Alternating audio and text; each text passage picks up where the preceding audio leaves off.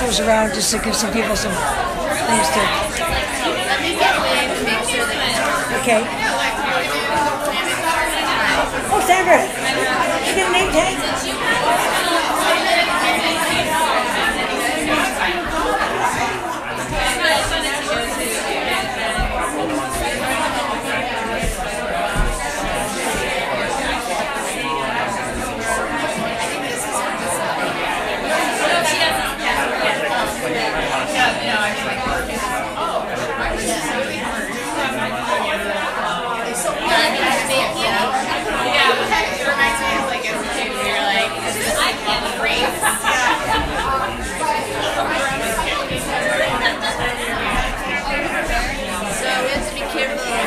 Of people walking in over against Okay.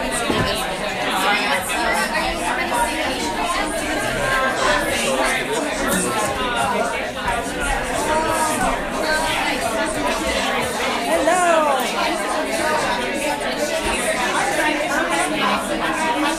Yeah, I'm delighted. Yeah.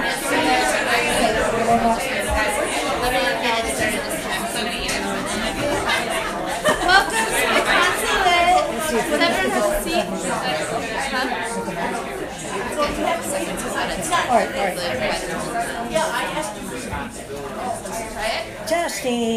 How are we doing? we getting a little sound there? It's a joyful day in Detroit, and I'm really happy you're all here. Thank you. So, does that sound like we getting anything out of the speaker? We are, we are, we are. How about a round of applause for all of us for being, not for us for being here, but for Claire for having this opportunity every Thursday night, the parlor talks. I came last Thursday and I cried my eyes out. I was so touched by it. Just the whole setting and people coming in and mingling and meeting each other. And thank you everyone for being here. But Claire, thank you for inviting me.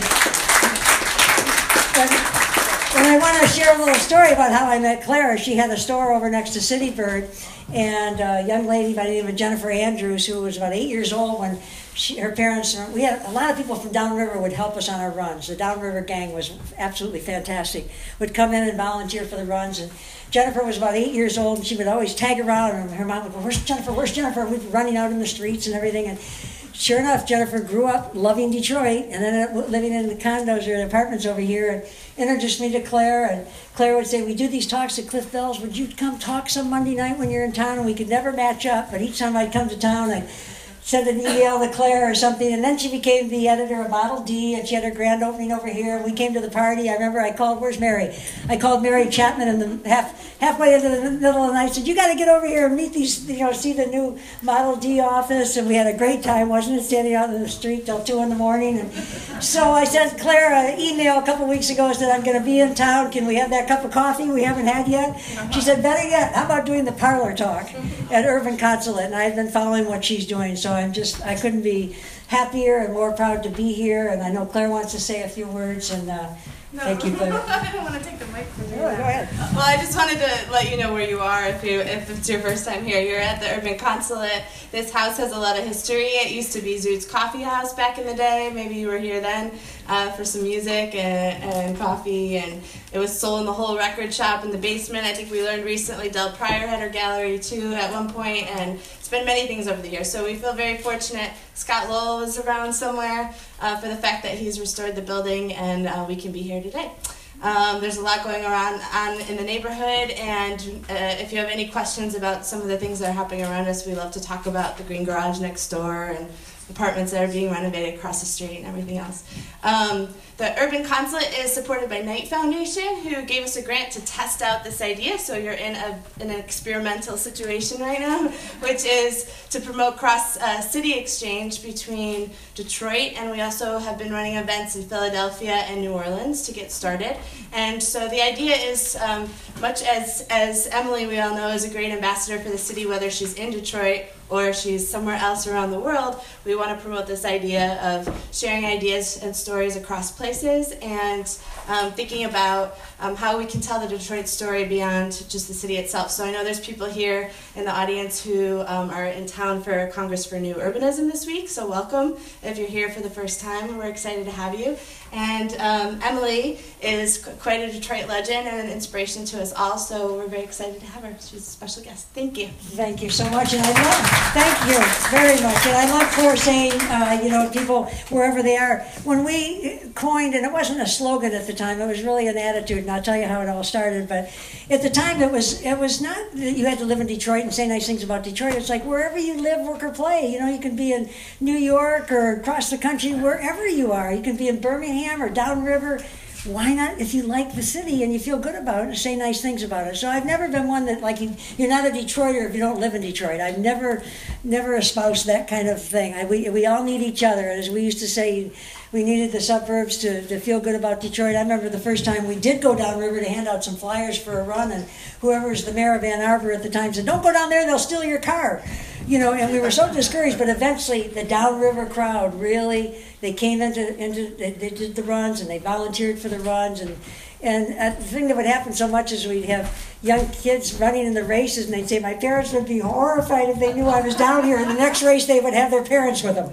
So I love that. And one of the things we always did in the store was we had a big graffiti book because the Cass Tech kids would always come down to the store and hang out and that's that's where we got our wonderful a lot of our uh, team members that worked at Emily's. But we had the graffiti book and I I always loved the great things that they would write. So I would like to just kind of pass this around with a few pens. If you feel inclined to whatever you want to say or or uh, you know express uh, what you feel about Detroit, or if you have a memory of Emily's or anything, just if you got a pen, fill it up and pass the book around would be absolutely wonderful. And I I came up with this thing. Uh, I noticed it was a certificate of appreciation, probably from the, the city council. Yeah, I guess it was, but it said Emily Gail's gang. And you know, we were always about a team. you know, last week when Marsha Music talked, I cried to the whole thing because I think anybody who's had some kind of uh, participation and involved in Detroit, and we all contribute in our own way, unique way. I always said there were a lot of people contributing. We just knew how to get the press, you know, and that makes a big difference. So every day there's somebody doing just as good of things as we were doing, but we were a little louder about it. And uh, I love the fact that it says Emily Gail's Gang, and I got a bunch of my friends, they're very good friends now that worked at Emily's. Colleen Sweeney's here, and we've all stayed in touch. You know, she spent the last 32 years being involved doing PR and promotion. I think she was involved doing the grand opening for the airport. And where's Elena? Elena Fracassa and her mom Ann worked with us. I mean, it's so cool that we've stayed in touch. In touch, Trish Hubble is here, and Trish back here, and, and Kyle. Kyle worked at Emily's. he was a dynamo then. And let's see who else is here. Michelle. Michelle Dragosty and, and, and Marianne, Marianne McCourt. Marianne's with the Matrix Theater now, and last year um, Michelle was telling me all about the Matrix Theater, that she's been doing a lot of volunteer work, and then Marianne is now the new executive director. So as we pass the mic around later, I'm going to ask them to say a few words if they would, just about their experience working there. And, and yesterday I was walking down the street with Dave LewAllen from Channel 7, and we ran into uh, Dave, what is his name, Claire? The, the, David, David Di Rita. He was standing off to the side, and he and then he jumped in. and He said, "Emily was my first employer. I, he, he's the one that's developed the Whitney Building and the Loft Hotel." He said, "Emily was my first employer. I used to scoop ice cream for her." So it touched so many lives, and all of the people that worked at Emily's touched my life in many, many ways. As so many that I'm looking at here right now have touched my life that uh, you are all doing things. Trish White, I mean, most so many people I met online in some way. Trish, I think we met on Facebook or something, Twitter. and Twitter, and you and, and here you tell us the story a little bit and what you're doing now. Hi, I'm Trish White. I'm a Detroit Revitalization Fellow, and a couple years ago, I was really starting um, re- researching Detroit and following everything from Washington D.C um, and trying to learn as much as possible. And I would find these really great stories and, and, tweet them out. And finally, somebody else found me and followed me on Twitter. And she said, You know what? You remind me of Emily Gail. And of course, with my research, I knew who Emily Gail was. And then she said, I think you can find her on here. So before you know it, this wonderful woman finds me.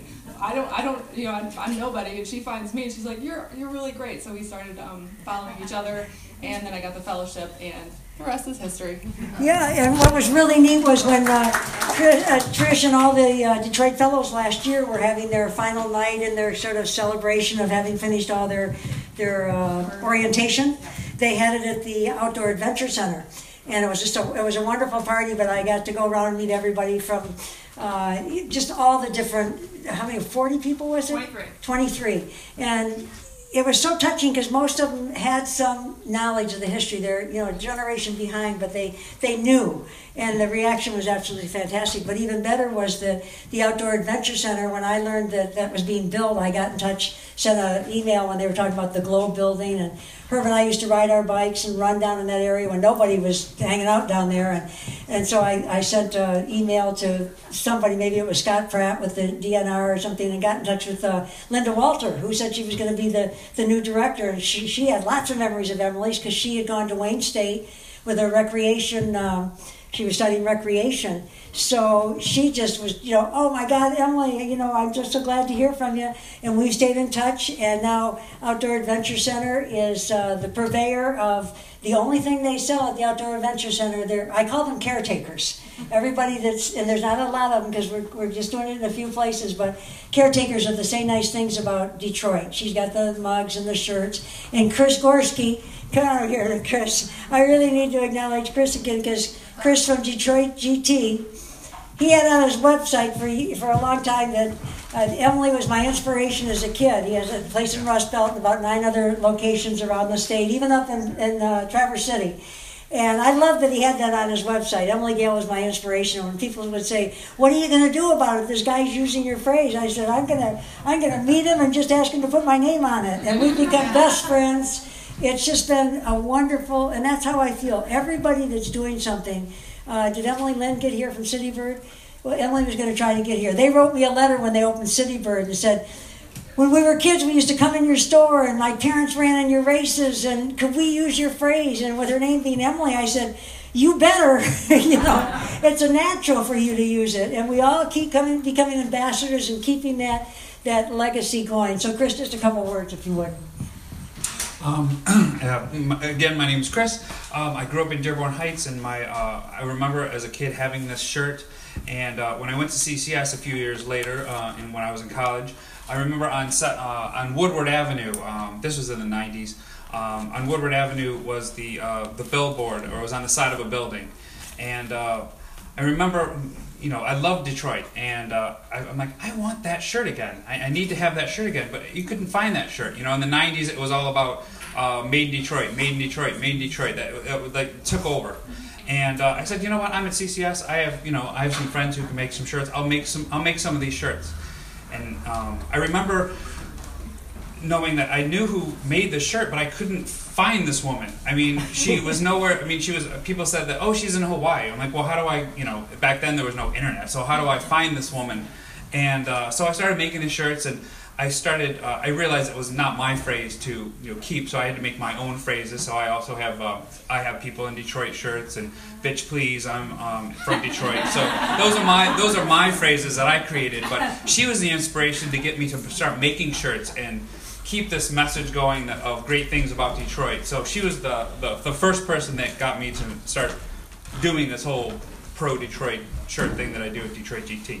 But um, my shirts, uh, I put them on uh, Etsy, and I, I, always gave her, you know, I, I, always gave her props. But finally, she found me on Etsy and said, "Hey."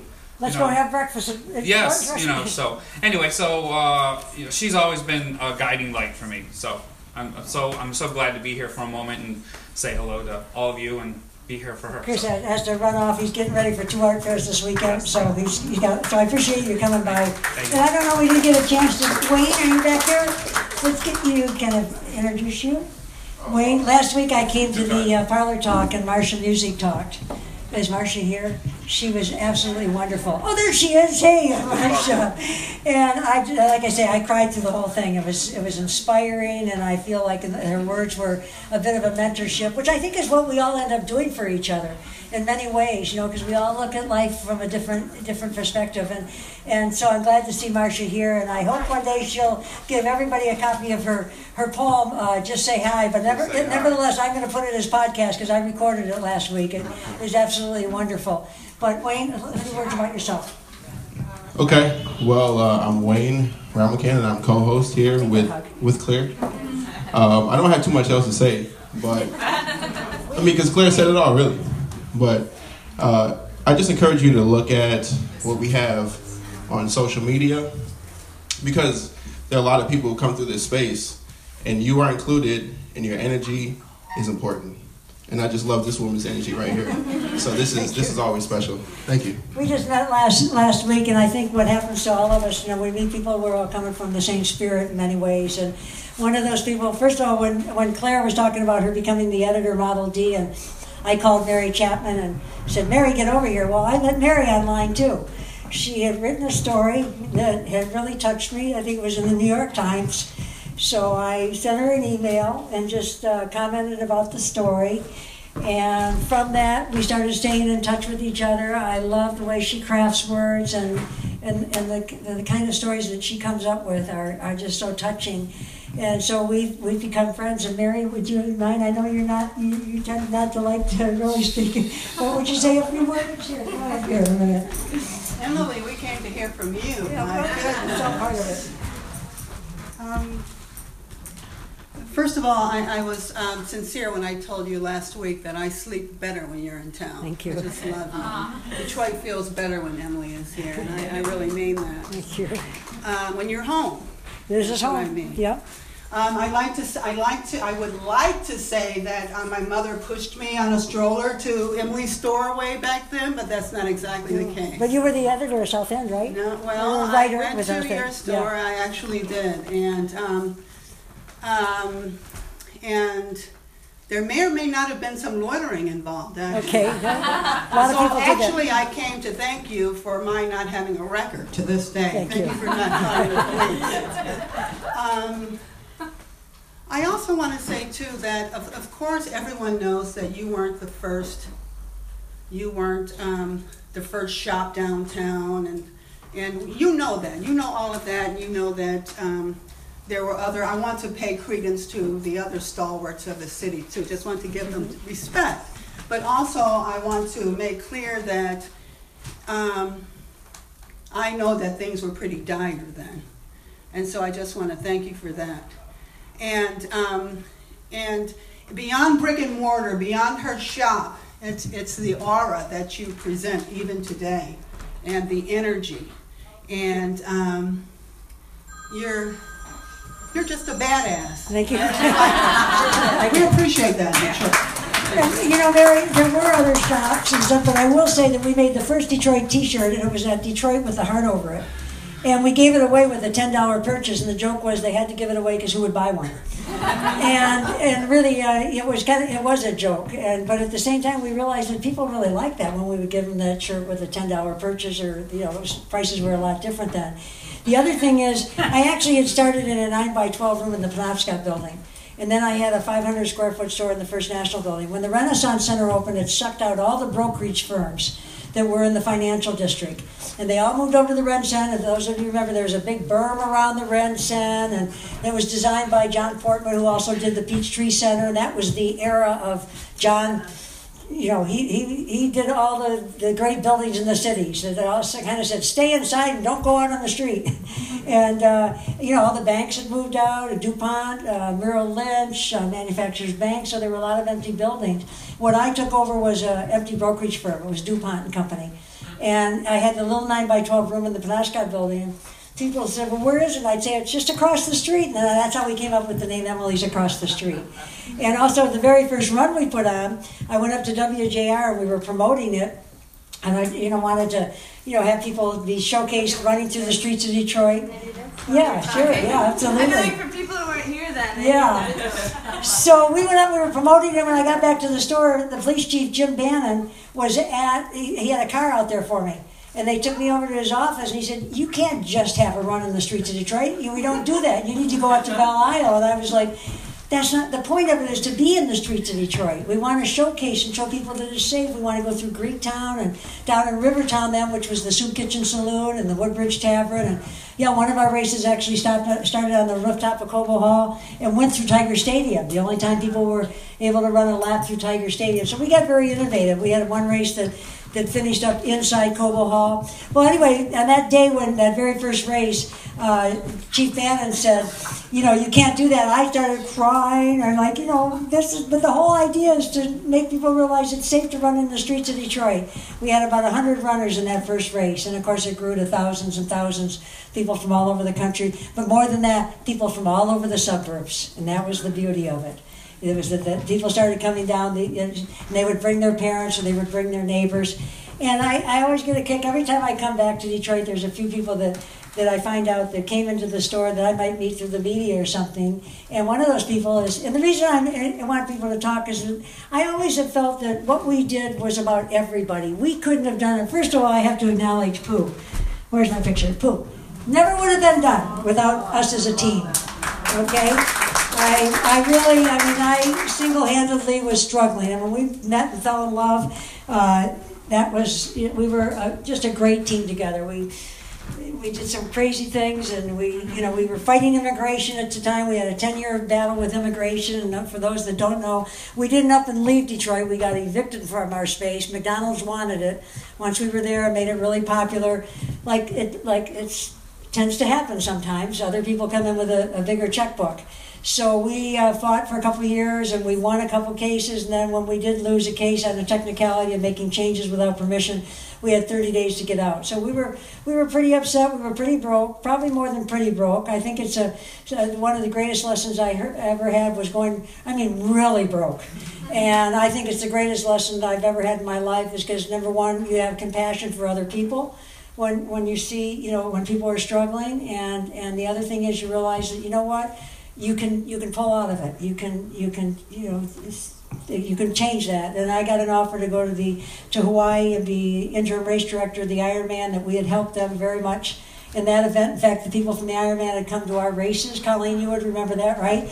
And they were learning. There's a lot of things that happen with the Ironman in Hawaii that are from our race the foundation. There's all kinds of things. But I went, there was going to be a temporary thing. But I always said to myself, I'm going to get back to Detroit and shed a brighter light on the, the exit that we made. And I think that it, every time I come here, I feel like there, there really is a bright light.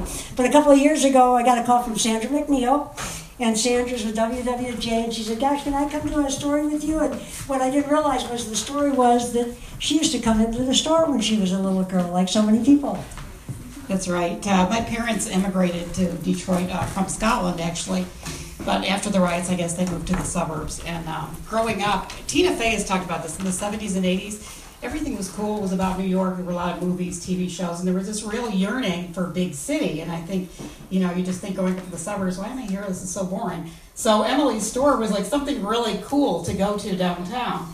And I always remember going with my dad and the guy behind the counter being so nice to me. I can still remember what he said. You know, he's very complimentary, and uh, learned it that it was poo probably. Yeah, yeah. and um, it's just uh, as the other gentleman said, it's an energy, and I think putting out that energy makes you feel good about yourself, and to make you feel good about the city you live in, it's very important. So, And- and- thank you, Emily. Thank you, Sandra. We've become good friends since she did that story a couple of years ago.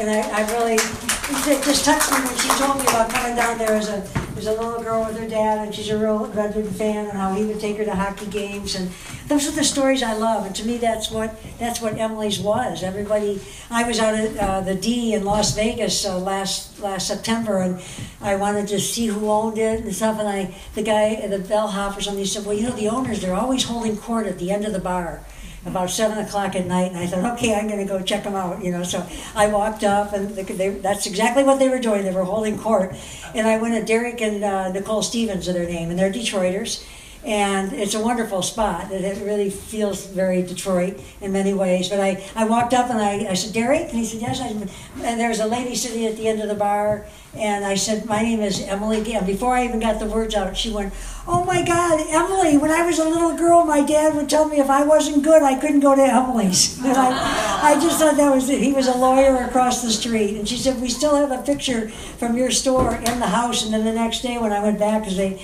they had an event going on, she said, I called my dad and he, told, he reminded me it wasn't a picture from your store, it was a picture of your store. I thought that was pretty neat. It was still on their wall. So there's so many nice stories. And then another person that I was able to, you know, every time I come, I meet so many of the people that are doing things today. And I always say that we're mentoring each other. Um, I've had so many people reach out. I really want to uh, thank uh, Ted Fournier, who is here. He's from uh, Downriver, the Grosedale Public Access. He's videotaping, but he works with uh, he works with Patty Rooney, who uh, came approached me uh, last year and said, "Could I do a documentary on you?" And I get requests like that a lot, and uh, so we kind of stayed in touch and everything. So she's the one that lined up for Ted to come in and, and do the do the videotaping tonight, and I really acknowledge Patty for that. A couple other ones is uh, Bruce Giffin. Bruce, we fi- I finally got a chance to sit with Bruce last year, and Bruce, I really want you to say the words because how can you not? You know, Bruce was a photographer with Metro Times, and I when I sat with him and we did a video together for YouTube, and it was just my heart melts every time I sit with someone and we start exchanging the stories and reminiscing. So, Bruce, will you say a few words?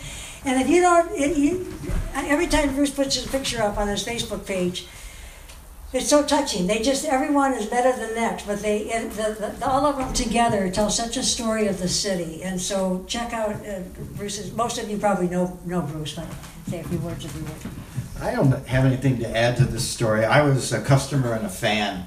I remember the first time I saw a picture of an Emily fun run through this, the skyscrapers of the city, and it enchanted me. I just started running, and I got into the next one, and I'd only run at the most two miles before, and I did the six miles. They said you can run if you run whatever you run at home, you can triple that in a race because of the, the crowd and the hmm. excitement and stuff like that. The best story though is my daughters were up from Florida. I was divorced and we were downtown messing around. The streets were pretty empty in those days. And I said, let's go to Emily's, and they didn't know what it was, so we went over, and they were just closing. It was about 2 o'clock on a Saturday. Like I said, the streets were empty. And Herb saw us and dragged us in and gave us ice cream and hot dogs. And the store was interesting. It wasn't, hang out was the best thing you could say about the store. They could have called it that. They had kazoos and yo-yos and frisbees and ice cream and bubble gum. And it was just a place to go have fun, period. And then the energy in there was amazing. Herb took me aside one time and, and, and told me that if he and Emily, they were so close. They were Detroit's John and Yoko before before John. I don't know if that was before John and Yoko or not. But he said if we are in the same, if we're in the same room when we go into separate rooms, we start looking for each other. And that's that's the best part of the story, I think. Thank you, Bruce. Thank you.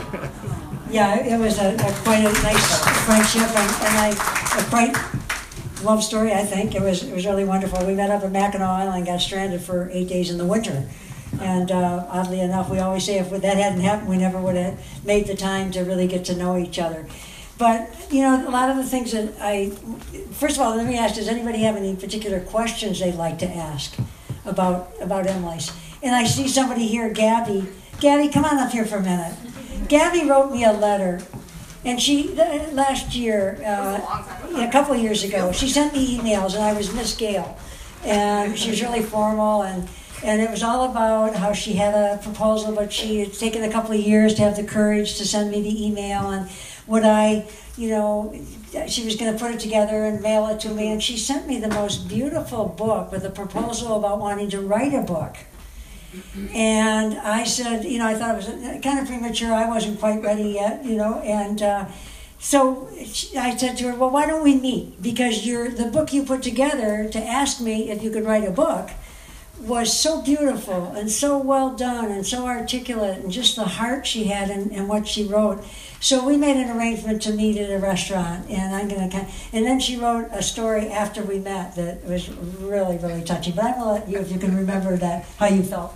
Uh, my goodness, it's it does feel like a lot longer than it probably was that we reached out and the past year you came and saw me at the DIA last year, Right. about this time last summer, and in that proposal, the people, maybe what a dozen people, and in the past year I've ticked them off from meeting Ruta Sepetys and Uh-huh. uh, getting to kind of maybe work with her on her next book at the Henry Ford, things like that. People I can't wait for you to meet, and uh, just the people I've met this past year. I think that's how I gauge them. If if I get the vibe that I want Emily to meet them, or I need them to know of Emily. And do you remember the day we met and had breakfast and I the do. story We- you wrote afterwards? Yes, we. I think it was about my mom and about you, and just it's. I don't know. It's almost coming full circle, but the circle keeps getting bigger. Yeah, yeah. And that was the thing that I had said to her was that, you know, you, you get out and you'll start meeting people and it'll become a bigger c- circle. And when she wrote something and sent it to me afterwards, it was like she thought she would be taking notes, and then there I was taking notes all about her. And she's the most beautiful writer, and I told her just keep on writing because it was. a- a- She's written three or four things that she sent to me that are absolutely wonderful, and that's what she loves to do, write. And I love that. I love when people reach out to me and and want to be encouraged or how did you do it? And then I get some people like I got an email last week. Somebody sent me from Toronto and said I'm from Toronto. I've been to Detroit. I love what's going on in the city, and I want to make coloring books and raise money to help the schools and. And I, there's so many places there that I love. Where should I start? So I sent her back an email and I said, Well, I would start with making a coloring page for each of those places that you really like. I didn't hear back from her, you know, because to, to me at the end of the the email it was kind of like she was saying, "Well, tell me how to do this," you know. And and then I wrote her another email a couple days later because my mine was like, you know, it could be a coloring book, but the best place to start is simple. Just start simple, make one page at a time of the places that you like, and then you're, you know, one at a time, you're going to have a, a book at the end. But I, I could tell, and then a few days later, I wrote back, you know, I wasn't trying to discourage you. I was trying to encourage you to start with just what you said. You love places in Detroit.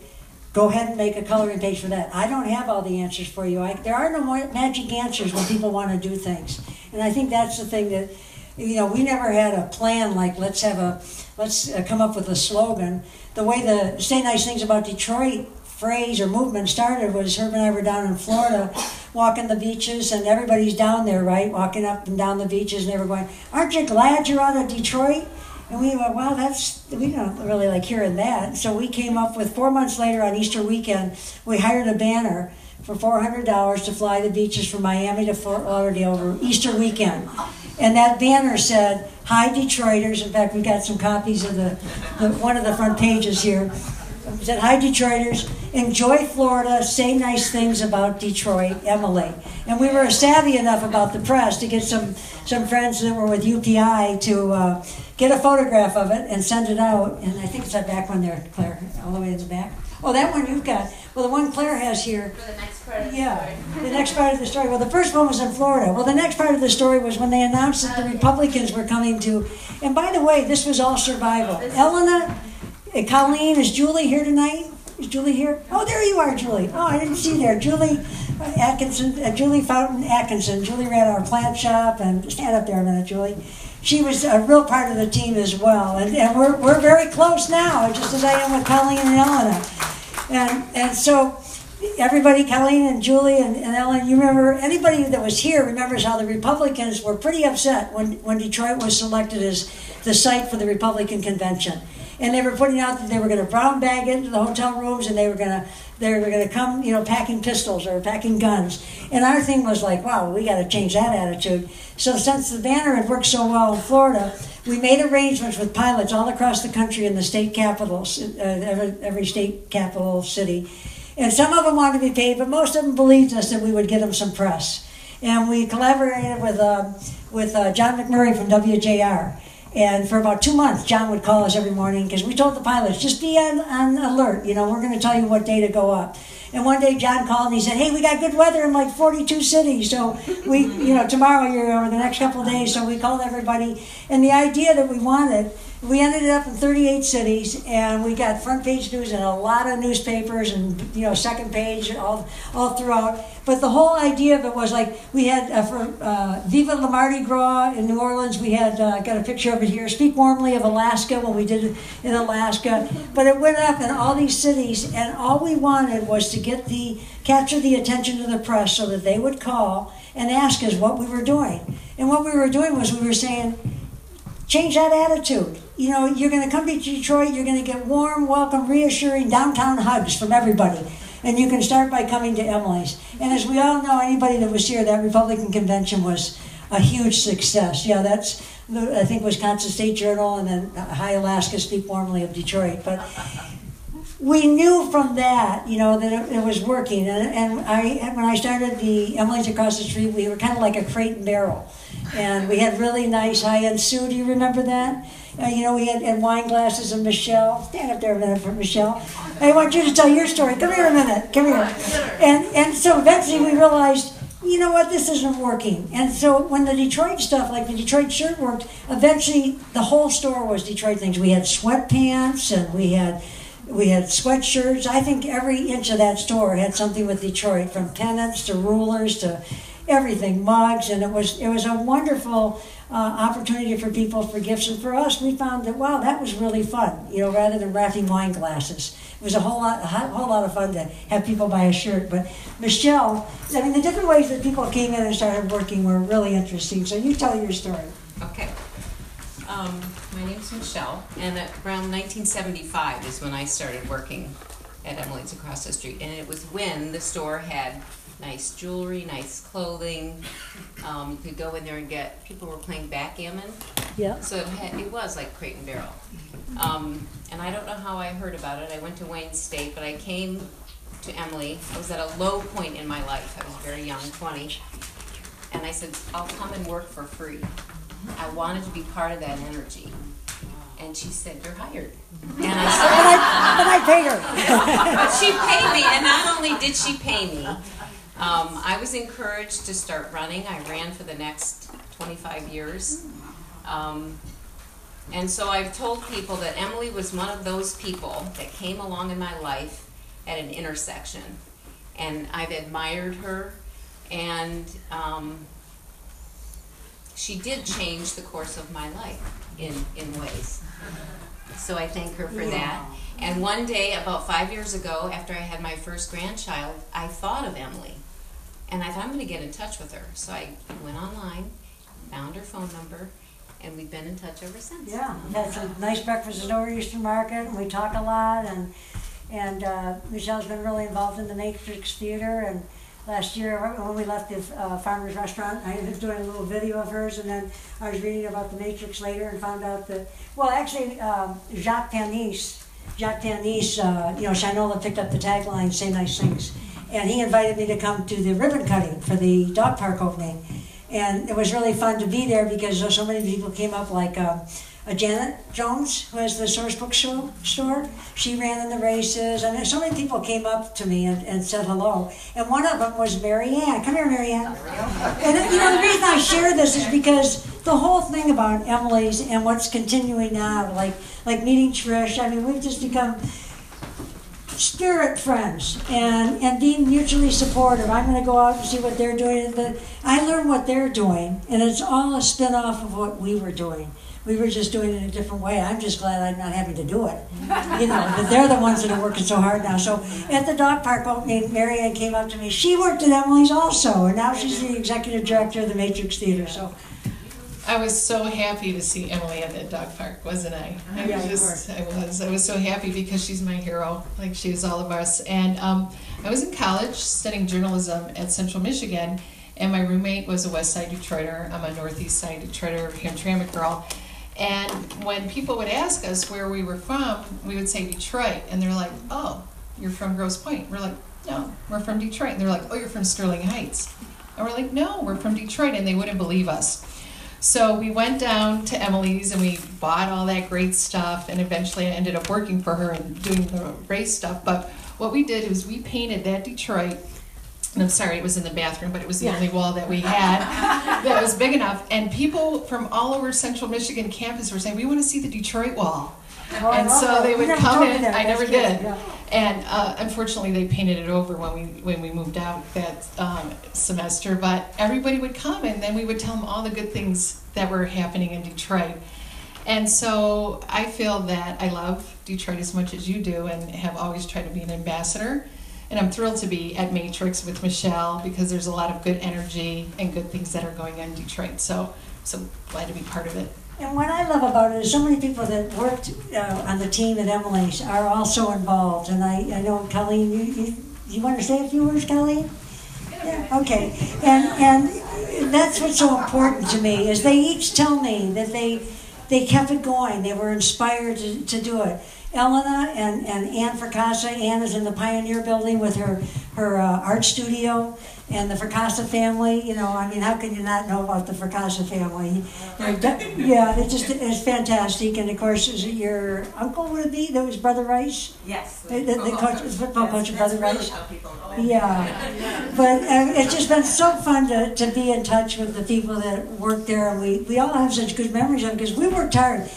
It was always a struggle. We were always pulling it along behind us. You know, people thought we were like, you know, rolling in dough, but we were. We, it was always a struggle, as it is for all small entrepreneurs. Which is why I encourage people to really, you know, go in and tell entrepreneurs, if, even if you're not buying something, you know, I like what you're doing, and encourage them. It's very difficult as a, as a small entrepreneur. You're probably, Trish, at the Eight Mile Boulevard Association, uh, finding that out Yes. as you, as a fellow, something maybe you didn't know before. Yes, I, I can definitely say um, small businesses, startups are struggling, um, you know, always, but nonprofits as well. You know, we're always trying to find a new way to, um, to, you know, make our mission happen. And something that worked 10 years ago doesn't work anymore. So it's messaging, and, and so nonprofits are also constantly struggling. And I think that's the, what I love is that I see so much support. You know, last week when Marsha, Marsha, you want to come say a few words? When Marsha was here last week, it, you know, she she touched so many. I, I told her, I called her the next day and was, I just want to say a few words. And I talked for about an hour and a half to her about what an impact she, she made with me. But I said, you know, Marsha, you really clarified for me a lot of confusing feelings that I have about Detroit. You love what's going on, and at the same time, you know, I, I don't know. I mean, how many people here sometimes have some confusing feelings about what's going on? You're really happy with it, and at the same time, so Bless just your heart. Yeah, thank you. Oh, bless your heart. Oh, you here. Somebody get this picture. Yeah. So, and and Tara Revin is out there getting uh, some photographs there. I really appreciate Tara. Just uh, we'll get her story in a little bit. But Marsha, what do you got to say about that wonderful talk you gave last week and being here this week? Oh, bless your heart. Well, my name is uh, Marsha Music, and I am a writer, and I write about Detroit. And I, uh, as many people here, uh, remember Emily from the days in when she was downtown in her store, and I too used to visit her store downtown. However, I began to encounter, hey, hey, right, right, Facebook friend. Oh my goodness. Yes. Um, but uh, it, it so happens that I uh, became more acquainted with Emily on Facebook uh, because actually I was searching for her sister. Uh, I had been best friends with her sister for a period of years. You know how you have intersections with people uh, in your life, and she and I were very intense and good friends back in the mid to late 80s.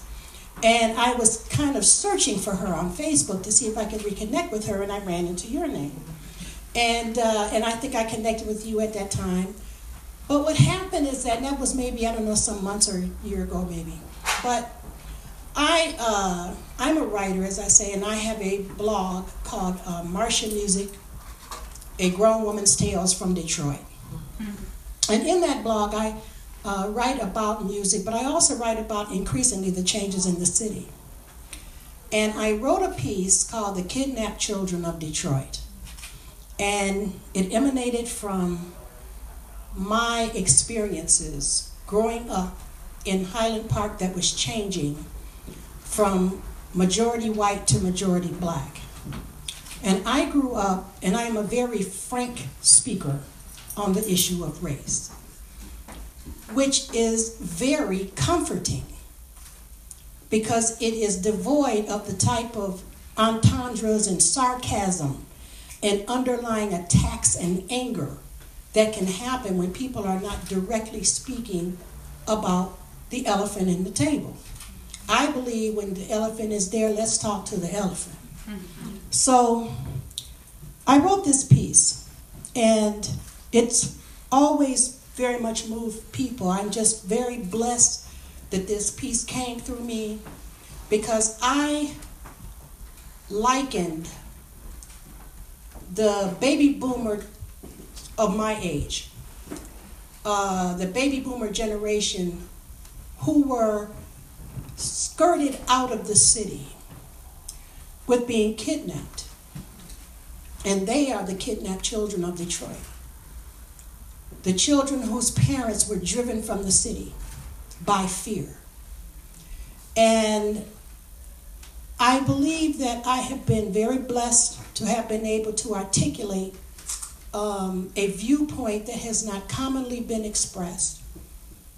And it allows for engagement of conversation without blame and animus. Because I am going to the essential victimhood of all of us in this nasty thing that was uh, that happened here in the city, in the division of the city. There are no winners in that. So I wrote that piece and it's been floating around and it's actually, I think, in an anthology. Um, but then I, uh, I wrote another piece that followed it as a result of it called Just Say Hi. And Just Say Hi is my remonstration to the young people who are moving into the city, particularly the young whites that are moving into the city. And it is an expression of the mantra of us older black people who have lived here all the time who constantly complain that the young kids moving in the city don't even speak to us. so as people have encountered me and talked about what can we do, Marsha, in order to engage in this city, because many people do ask me things like that, I ended up writing this poem for a book uh, and called Just Say Hi, and that's where that comes from. Because it is a metaphor, of course, the problems in this city are not going to be caused by just saying hi, solved by just saying hi. But it is an expression of the need for engagement with one another as human beings. So last week, I came here to talk about the kidnapped children of Detroit and just say hi. And Emily was here. And she and I just twinned. And I, I recorded it, so I'm gonna make a podcast of it and Yes, post it. yes. Because it's, you need to hear it. And so she's such a lovely spirit. I have such admiration for her because people are very euphemistic about that period, but I am very, uh, very clear that the period of time, it's very easy now to talk about how you love Detroit. And it's very cool now to talk about loving Detroit. But in the days in which Emily was doing this, it is very hard for young people today to understand how heroic it was. And she was doing this under the innocuousness of having fun, of passing out kazoos, balloons, and all ice cream cones, all this kind of thing. But it was a very difficult time because the city was besieged by animus, by utter hatred. The contempt for the city was so great. And the people who were leaving here and looking back and wondering, why on earth would you stay in that hellhole? And Emily stood out like light and said, say nice things about Detroit. Just that little innocuous statement is heroic. And even though people don't understand it today, because, well, everybody wants to say nice things now. But back then, when you were standing out on a plank by yourself, that's a very serious thing. So I admire her, and I thank you. And I want to say that the thing about Marsha's talk last week is she had such candor, but it was had an optimism to it. There's there's nothing that is there's no bitterness to what she shared. It was it, well you were it was amazing, wasn't it? I mean. I mean, it, it, she was able to express things that we've all felt and thought, and you know, tried to exchange with people and talk about, but it was done in, in a beautiful way that, like, wow, you walked out feeling elated, But that's, right? that's what the truth does. It- yeah, it, I guess the truth is set free. So I thank Bless you your heart, bless yeah, your thank heart. you. Oh, I'm so happy. I'm glad she came. I didn't know that she was a friend of my sister's Right, till right. last week when I called up and said, I just want to talk to you for a few minutes, and we ended up talking for an hour and a Yeah, half. So, a couple other people, uh, Tara Rem, come, come say hello. She's another caretaker of the Nice Things About Detroit. And you know, I feel like there's so many stories I can talk, but it's the people that were that came into the store. It was the people that worked at Emily's, the people that worked on the races. It was everybody that, that made it all happen. I always say, yeah, we did it, but we did it with a whole lot of help from a whole lot of friends. And uh, I met Tara last year. She's got an incredible story talking about someone never give up. She's Korean. She was adopted, and um, I met her last year in kind of a, a, a sweet uh, way. And I started following her story. I, I just grilled her the night I met her. I, I remember that. I think, oh God, that was a little too much, you know. But the story was that she needed a, a uh, bone marrow transplant, and she was waiting ten years and getting right down to the to the end, you know. But she, I gave her a T-shirt, and, and she just uh, her her spirit is just uh, touched me.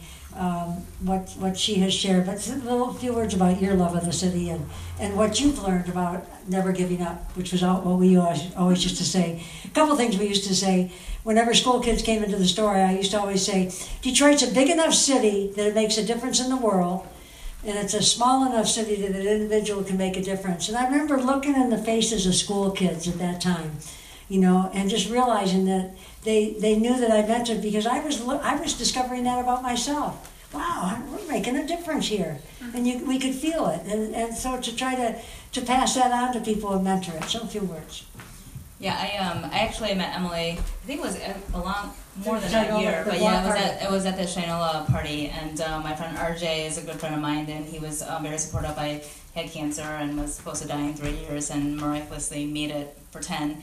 And then, like Emily said, when I was about to, you know, not do so well, I ended up getting a match, and I had my I was born again in Detroit at Karmanos. So yeah. It was I was actually born in South Korea. I was adopted. I came here to Detroit, um, and I my parents lived on the east side. But yeah, so I was born in Detroit, and my our friend RJ is always saying, "Oh, Tara, how cool you were born again in Detroit." I'm like, "Yeah." I was like, "Totally born in Detroit." You know, it's so awesome. But I mean, I was I used to sell advertising. I don't anymore, but I did meet a lot of small business owners. Um, my family, my mom's side of the family is one of them, and the struggle um, for small businesses, for these people that are just passionate about the city and, and doing something on their own and for other people. And when I met Emily, I'm like, I didn't, I didn't know Emily like I know Emily now, but after I left, I was like, oh my god, that lady is awesome. like her spirit is just like so free, and it's and and a lot of people are speaking on how fearless you are and going through something like I went through where you think you're gonna die, and I have a son. I was a single mom, and and um, just a lot of judgment growing up, and I've been beaten, and I don't know, said I was never gonna make anything of my life, and now I have a son who's serving in the Marine Corps, and I'm meeting fantastic people like Emily, and I'm coming to things like this in Detroit, where my family, even though they are from here, you know, I was like, oh, you better be careful. I'm like, well, you know, people just got robbed in Sterling Heights too, you know, mom. I'm like, I'm like, it's no big deal, it's all good, you know. So I'm just, I'm very blessed, and I love that so many people. Each time I see Emily, she's, you know, she tell, told me about this tonight, and so I'm like, oh, I gotta come, and I look around, and I'm like, there's so many awesome people here, and everybody is different, and but we're also unified in in the city. So I'm just very happy. Yeah, and I, I, Tara to me is just, uh, she thinks what I did was pretty great. I think the way she held on, she has a blog, or it's called amaromovement.com, and it's really worth reading.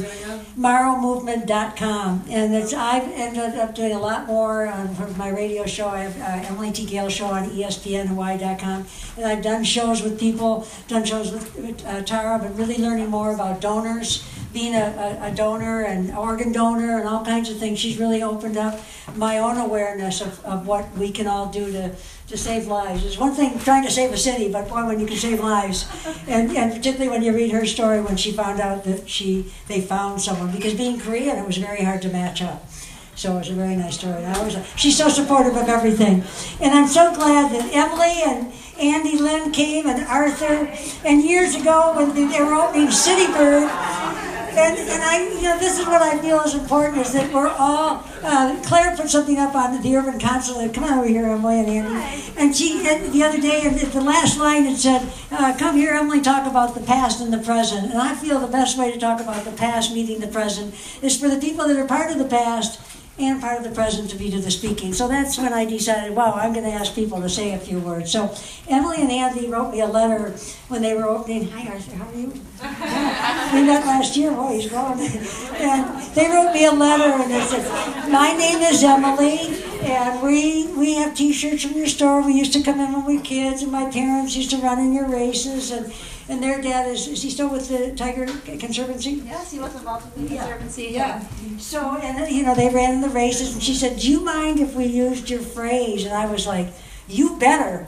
I mean, your your name being Emily, it's only natural that you use it and you carry it on and, and move it on to the next generation. And we we just the whole idea was that we would mentor each other and, and, and share with each other what we were doing. And I love what they've done at City Bird. And they took over uh, Claire's when Claire was in the space. They now also have the nest, but we've become good friends and uh, you know i'm always telling them how to do retail right? Like, like i know i've been there let me tell you a little something but what's nice about it is they always say wow that's a good idea.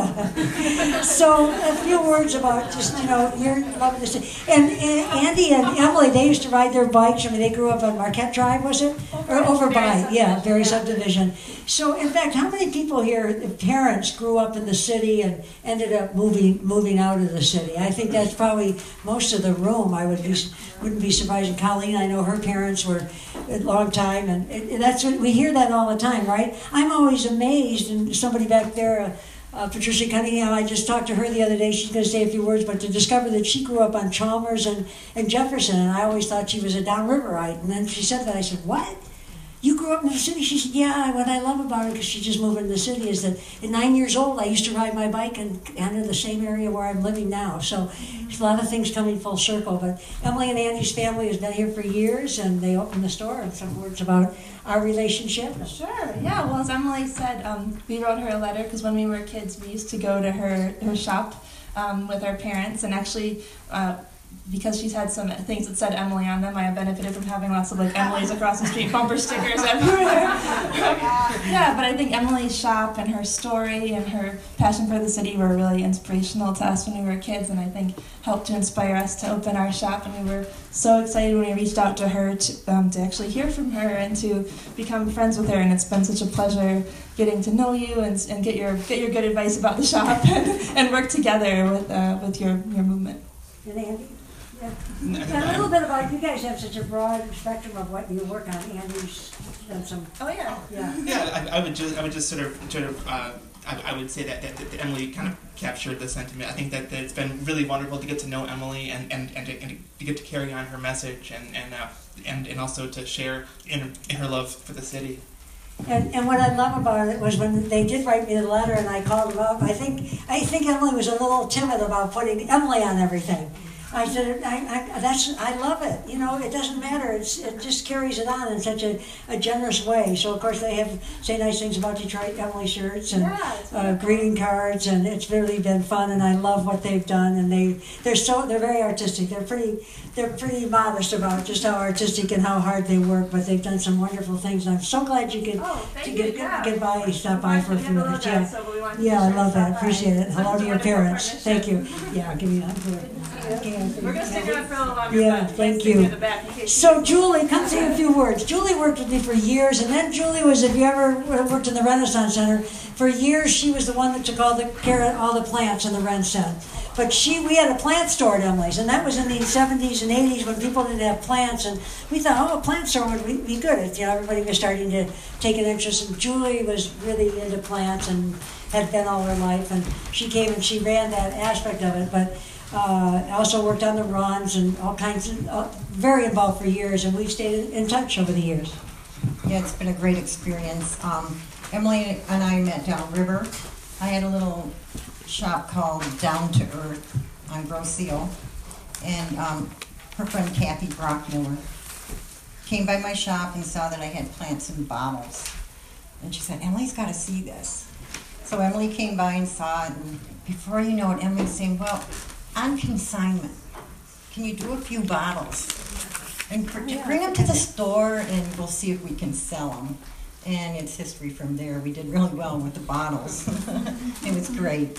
And I wanted to say something about um, my experience with Detroit because with my horticulture, I traveled. I was on the merry-go-round. Whenever an area depleted, we're downtown, moved to the RenCen, the financial district. Well, that's where I went. Then I saw the RenCen deplete and off to Troy. And then it was downtown Burbank and Southfield and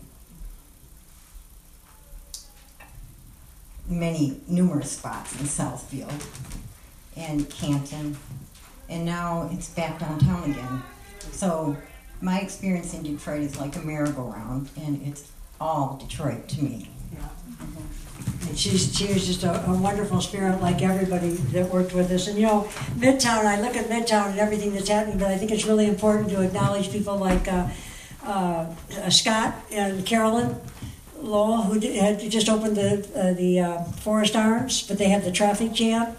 You know, there's so many new spots, and I, I Justin and Aaliyah, who opened Run Detroit a few years ago, I really give them credit. That was the first running store in Detroit. I know the Nike store just opened, but I, you know, and, and in many ways you can say the theory of abundance. There's enough room for everybody, but it is kind of shocking to you when you're the small business person and it comes. But it, I mean, they're doing great. I talked to them, and they, they've done so many wonderful things, and they had a couple of years uh, a head start on, on the Nike store, and they do a lot of runs on Saturday morning. So anyway, you can support, you know, those those kind of stores and stuff. But uh, some of the other people, I mean, Sue Mosey. I remember when Sue started Midtown Detroit back in 1970s, I think, or something like that. And you look at the commitment. That's what I'm so taken by is how many people committed and stayed in Detroit. And the other thing that I love so much is it used to be you had to be in Detroit to be a Detroit lover, or you know if you live somewhere else, how could you really be a, a Detroiter? But there's a there's a group now that puts on an event called uh, Detroit Homecoming.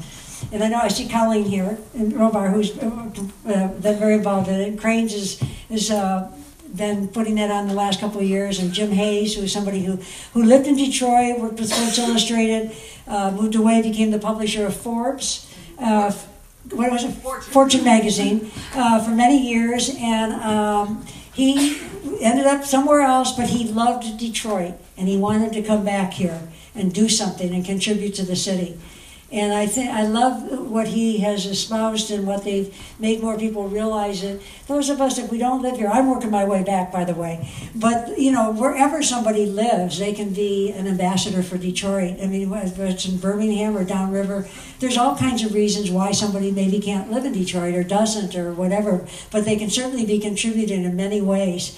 And I think they've, they, by having the Detroit Homecoming, they brought in millions of dollars of people that have the, the resources and the contacts that are able to bring monies in into the city. And it's been, I don't know, Colleen, if you want to say a few words, but the reason I think it's important is it all kind of, when I look back and when people say, you were the one that started it all, you know, sometimes I think that, you know, I mean, there were times probably while I was doing it, I thought we did it because I used to do TV shows and there'd be a panel, like this, the TV stations, there'd be three or four people. It was all about what was going around in Detroit. And then there was the there was the pigtail Pollyanna, you know, and you know there are all kinds of things that you know. I remember one columnist said, "I think she inhales the helium that she from the balloons that she wears on her pigtails," you know.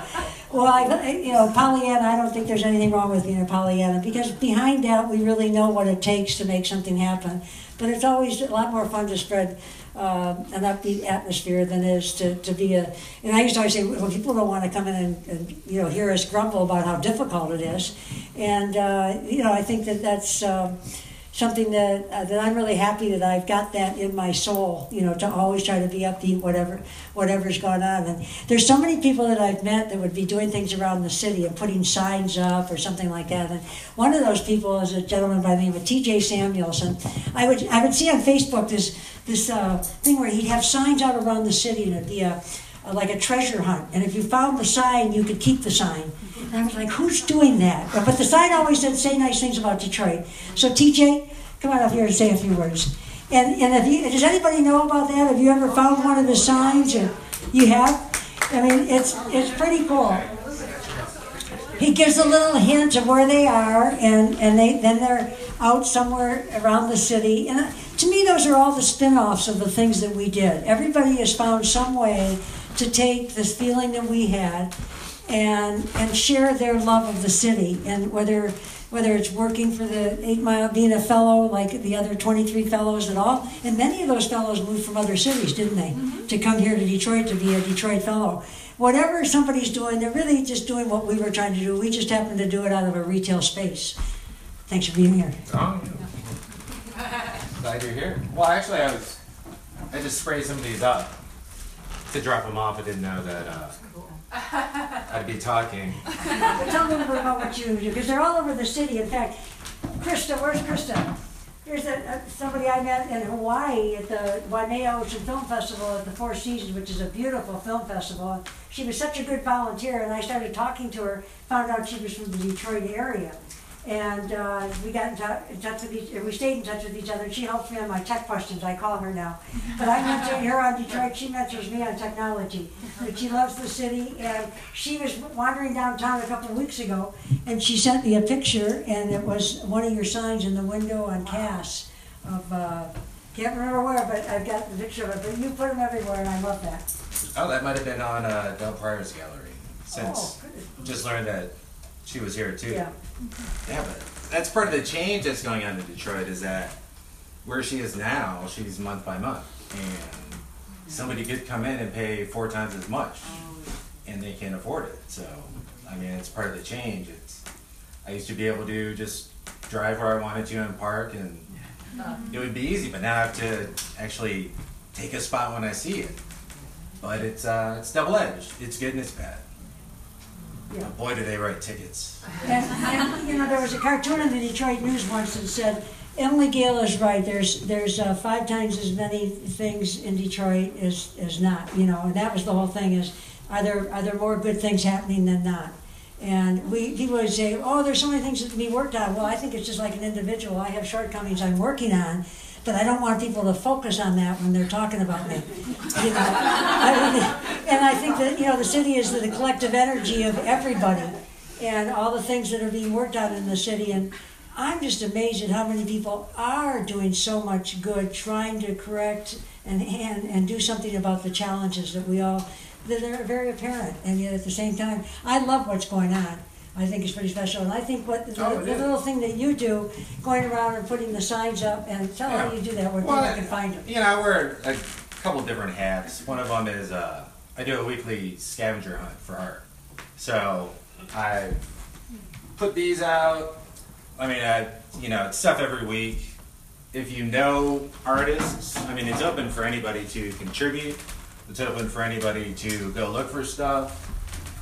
I stenciled up some Lichtenstein hands. So Finders Keepers Detroit on Facebook. Uh, but with the stencil, with uh, with using Emily's phrase, it, I heard she was in town, so I was like, ah, I'm gonna make a stencil. And I was uh, working with Sit On It Detroit, and I was like, ah, I'm gonna put it on a bench. And I tagged her and said, tell your people put books in the bench because they provide seating at bus stops because uh, DDOT doesn't seem to uh, really care if people are standing or not.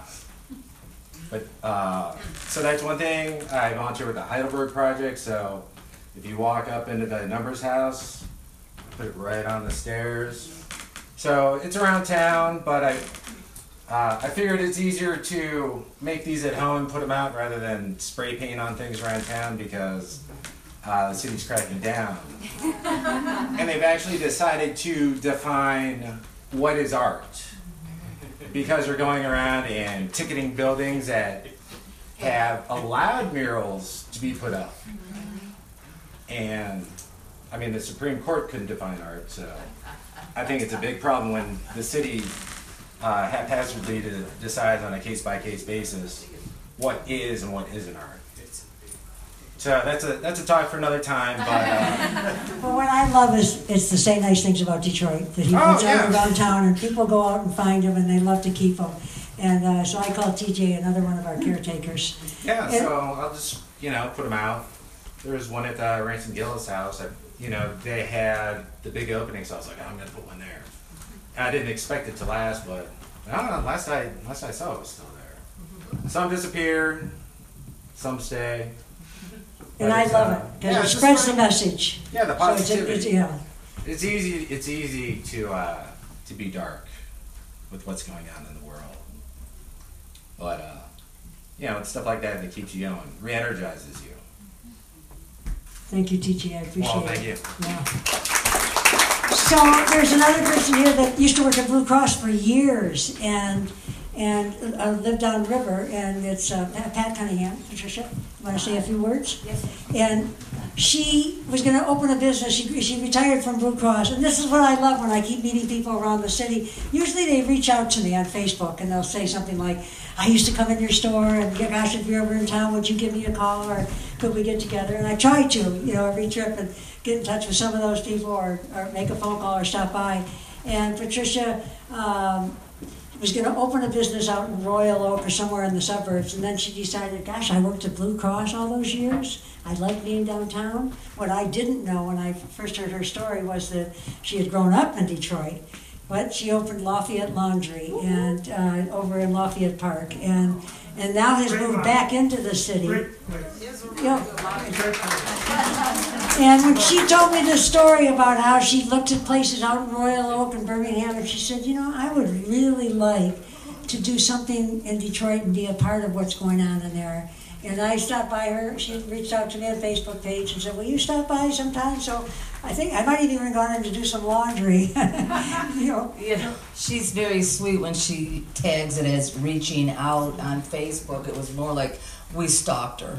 I found her, and, and I th- th- these folks started selling her T-shirts, and I said, "Oh my God, she's there's a whip that she's around.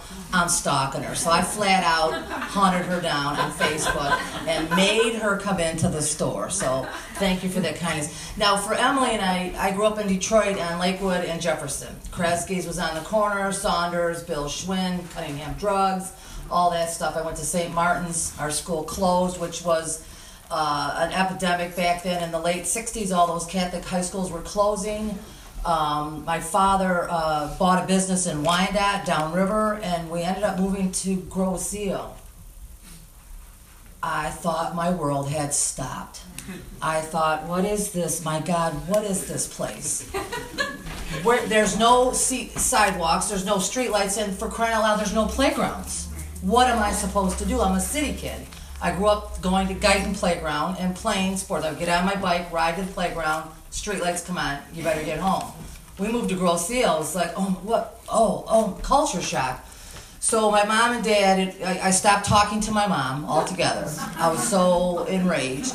So they put me down at the country club and a social membership, and I started playing tennis. I didn't know what else to do with myself. And I saw this woman, and I started playing tennis with her. And little did I know, it was Emily from Emily's across the street. Now I have three older sisters, and each time one of them got a license, it was like, Patty, go ask Dad if we can go use the car. I'm taking you for a ride. And we would go to Emily's, and that's how I got introduced to her store. Uh, you know, then I'm playing tennis with her on Grosse Ile, this dreaded, dreaded Grosse Ile. So she saved that relationship with my mother because once I started playing tennis with Emily Gail, life was good. But I worked at Blue Cross for 27 years uh, downtown here, and I retired at 55. I had had enough of that, and my partner and I um, thought we would do something entrepreneurial. We wanted to do a laundromat. It's easy. You just open it, you keep it nice, and you don't really have to work that hard. And it was like, oh, this is perfect. It's recession proof, you know. So we picked in uh, this place in Madison Heights, and we thought, oh, it was perfect. Well, these gentlemen that helped us mentor this and helped us build it said, you know, there's this spot in Detroit in this plaza called Lafayette Park, and it was two blocks in the shadows of, of Blue Cross. So we went down there, and it was like it just felt right. We went to some networking meetings. We fell in love with these 20 and 30 year olds. I think they call them millennials, and their vision. I, their vision. There was a, there was a room like this, 125 people who were invited in, who were trying to invest somehow, some way in Detroit. And these 20 year olds, I, I was so impressed with their energy and their commitment to quietly taking the reins again of this city. And we believed in that. And we had to have, we had to come back to Detroit. My partner's from Detroit. Her father was a police officer for 54 years in Detroit, and it was just the right fit. Uh, we've sold our house. I sold my condo. We sold all of our belongings. We moved to an apartment in Detroit on the river. And every morning I get up and have coffee, and I look out that window and I see that river, and I pinch myself because it's where my dad taught me how to swim, how to fish, how to skate, how to play hockey. And here I am, all these years later, not a nine year old on her bicycle tooling around the city. I'm a 59 year old in my Camaro convertible driving around the city and exploring it all new like a little kid once again. So it's really exciting that we've rekindled our relationship through the stalking process. and I couldn't be happier to, uh, to have her in my life. And, and uh, she called me the day and we talked for 50 minutes and it was just, it was delightful. So thank you for being you. Thank you, thank you. And I, when I called her, thinking her, I called her because I said, whenever I see anything on Facebook, I can see how happy you are living in the city. And before they moved in there, when she was talking about it, I would call her and say, you gotta do it. You, you won't believe how much different it's gonna be from living where you are. I didn't know Patricia well, and we haven't spent a lot of, any, really any time together other than when I stopped in the laundromat and said hello. And, but when she, you know, she would talk to me, well, we're thinking of moving here, we're thinking of moving there. Well, maybe rent something and get down there. And then when I saw that they had actually moved, and I've watched the happiness and the joy that they've had from their Facebook postings, it is when you when you live in the city and you're riding your bike. And Trish, I don't think you've had a car for how many years? Nope, no car. No. Car. No car, just bike, bus, and by foot. Yeah, I mean, urban living is something that everybody, it should be required, I think. You know, and I need to point out, I grew up downriver. I didn't grow up in the city. My father, uh, the Trowbridge House in Jefferson, my middle name is Trowbridge, and I, the deep roots of my family. But, you know, it was a time when families moved out of the city. But my father would drive into Detroit every day and work, and we loved coming in with him. But whenever we'd come in, and I remember times that, like going over to Belle Isle, and I'd see people on the street corner, right, uh, I think it was uh, Pinky's. Pinky's, and there was a White Castle. And I, I remember seeing people stand on that corner, and I used to think, I, I want to do that. I want to hang out on the street corner. And, and, and that's really what we did when we had Emily's. Herb and I did a lot of hanging out. And, and that's what I love about the city. There's nothing like it to be, you know, just tooling down the street on your bike or walking or stopping somewhere and talking to people on the street and hey, and talking to all different kinds of people. And I, I just remember that I was like probably 10, 12 years old, and I said to myself, one day I'm going to live in the city. And uh, I so I know Rich is smiling because he knows exactly what I'm talking about. Everybody does, right? You wouldn't be here tonight if you didn't have that love of the city. You know, Michelle Spother's done a book on the on, on Detroit. He's retired now and lives in Florida. But Michelle said they when they came here, he was like insistent that they live in the city. What seven kids or something like that? Seven children. Yeah. Moved here in 1968. and just you know he was not going to live in the suburbs so i think it's pretty neat you know the whole recycling of, of a new generation and, and a lot of people are bringing their parents back down and they're seeing that there's a, there's a whole lot of uh, nice things going on that are uh, that were they've always been kind of going on but not everybody has been able to avail themselves of the energy of the city for the, the fear that they have of coming down but to me it's always been there i mean i i, I can remember policemen stopping herb and i when we were running places going you guys, you shouldn't be running here. It's kind of like what Marsha said last week. She was talking about the days of seeing uh, uh, white families going down the sidewalk with a, a baby stroller, and they'd say, "Do they know? Do they know? You know, don't they realize?" And the, you know, because you get you're kind of innocent. You're not really innocent. You just feel like you don't know as much of the history of what might happen, and that sometimes that that that uh, naivety can be uh, it can be a spark plug for people. It can really make them feel like you know you. uh, Trish, I think you're kind of like that. Oh my God, yes. um, I can tell you guys like a couple of funny stories. It's only, I've only lived here um, just about a year. Tell them what you did in Washington. Um, your, your work. Uh, well, I worked in wildlife conservation policy for 20 years, um, land use policy, transportation, that kind of stuff. But um, where's the just say hi? I'm your girl. I do that every day. I'm doing that every day when I ride my bike to work. You're gonna get a hello from me. You're gonna get a good morning. And if you don't want to say it back, as soon as I get past you, okay, no problem. So, and I love to post my stories on Facebook because not everybody wants to say hi back, or sometimes they have something else they want to call me. So I was, I was riding my bike to work one day, and there were a couple dudes up on a roof, bright and early in the morning, fixing a roof. And I said, "Good morning," and they said, "Hey, honky." and I just laughed. I just thought that's cool, that's fine. And then last week, um, I won't I won't tell you the beginning of the story, but some dudes hanging out on, on a corner, and they uh, I said good morning, and they said uh, something about my physique. And it wasn't it wasn't um, unflattering, but um, they were still trying to get my attention, get me to stop and come back and talk to them. And they said, "Hey, Jessica, hey, Samantha," and I just started laughing. And they paused for a second, and then they went, "Heather," and I just laughed and I rolled on. But I'm saying hi, and it might be naive, and it might be Pollyanna. I got pigtails too, but I'm gonna say hi and I'm gonna say good morning, and I'm just gonna keep doing it because it doesn't cost me anything. But I hope that the next time some dumb white girl rolls by and says good morning to those cats, they can call her honky or whatever, but they might go good morning.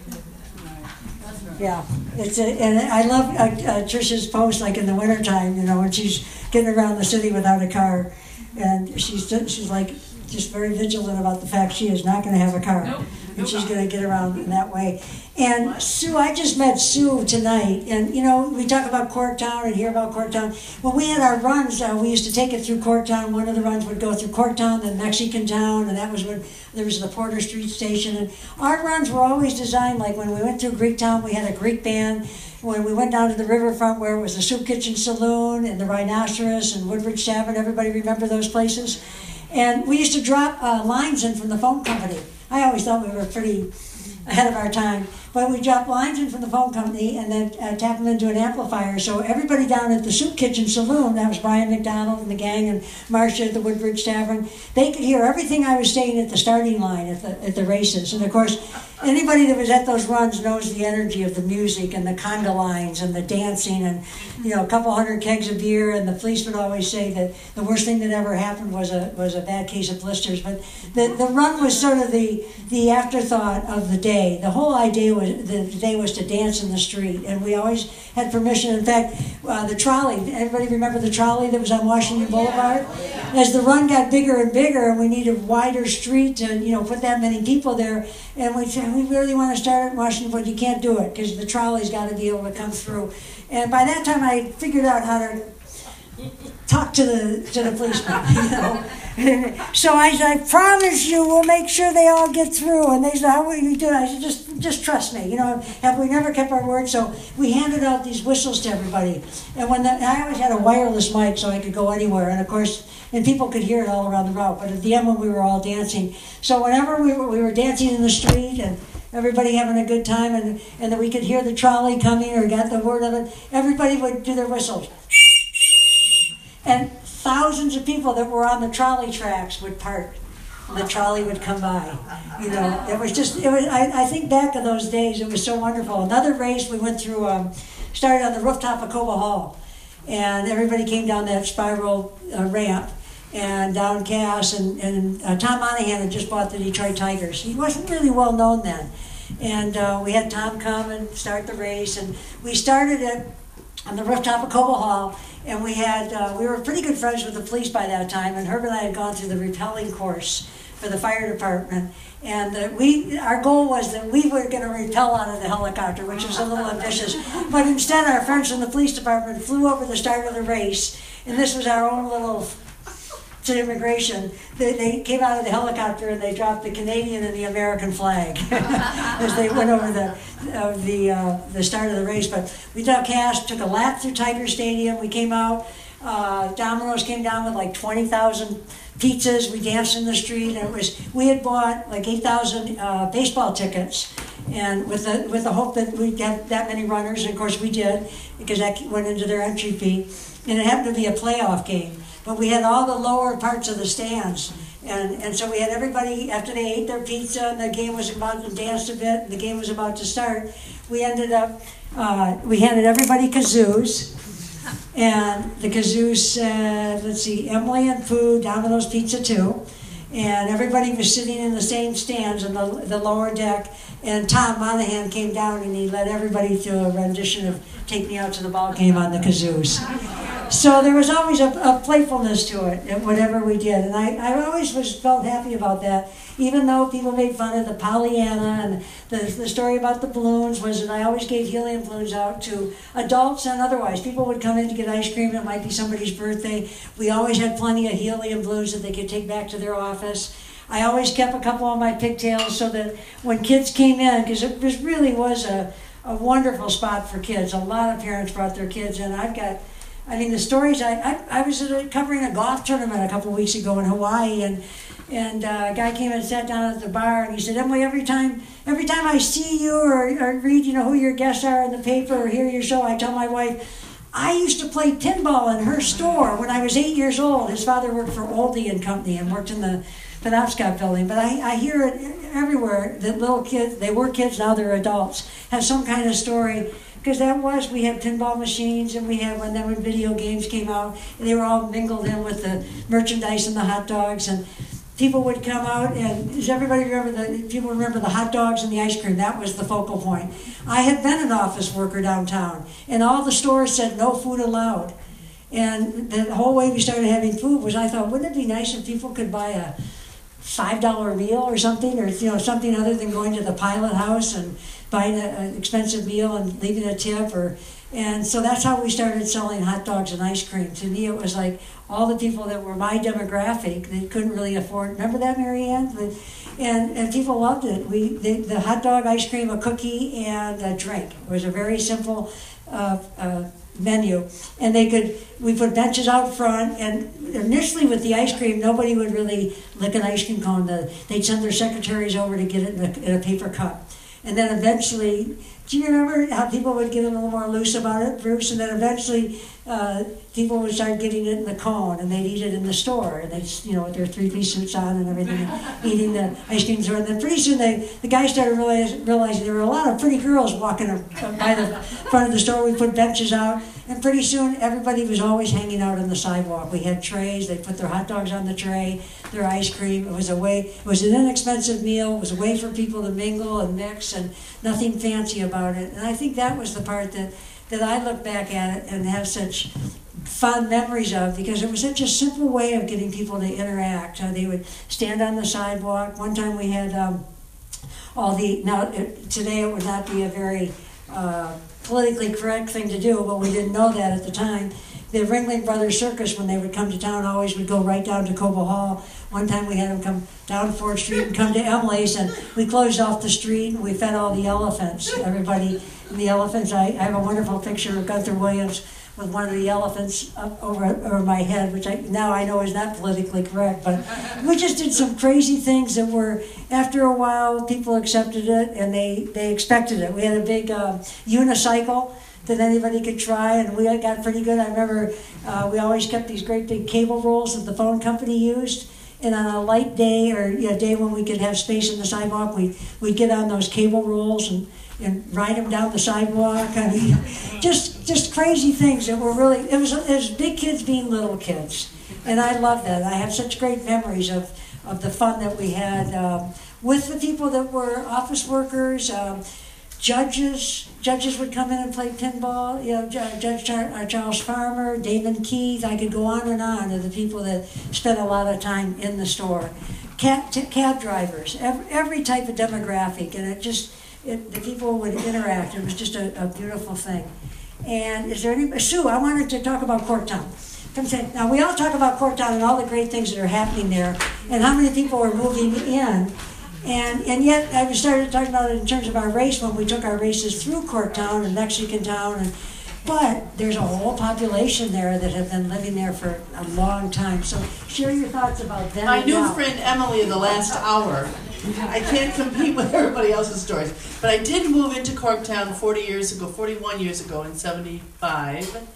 And I still have friends, but I really had friends then who said, You don't live in Detroit. Whoever said, You're not from Detroit, you're from, I'd say, Oh, yeah, I'm in Detroit. And they thought I was nuts. But I loved it. And it's so nice there's so many people who in, in well i would say mostly in corktown one of the nice things is the redevelopment is people buying an old house and redoing it it's not someone coming in and tearing down. We've been pretty fortunate, actually. To, we've had some houses moved, but we haven't had a lot of real strict gentrification.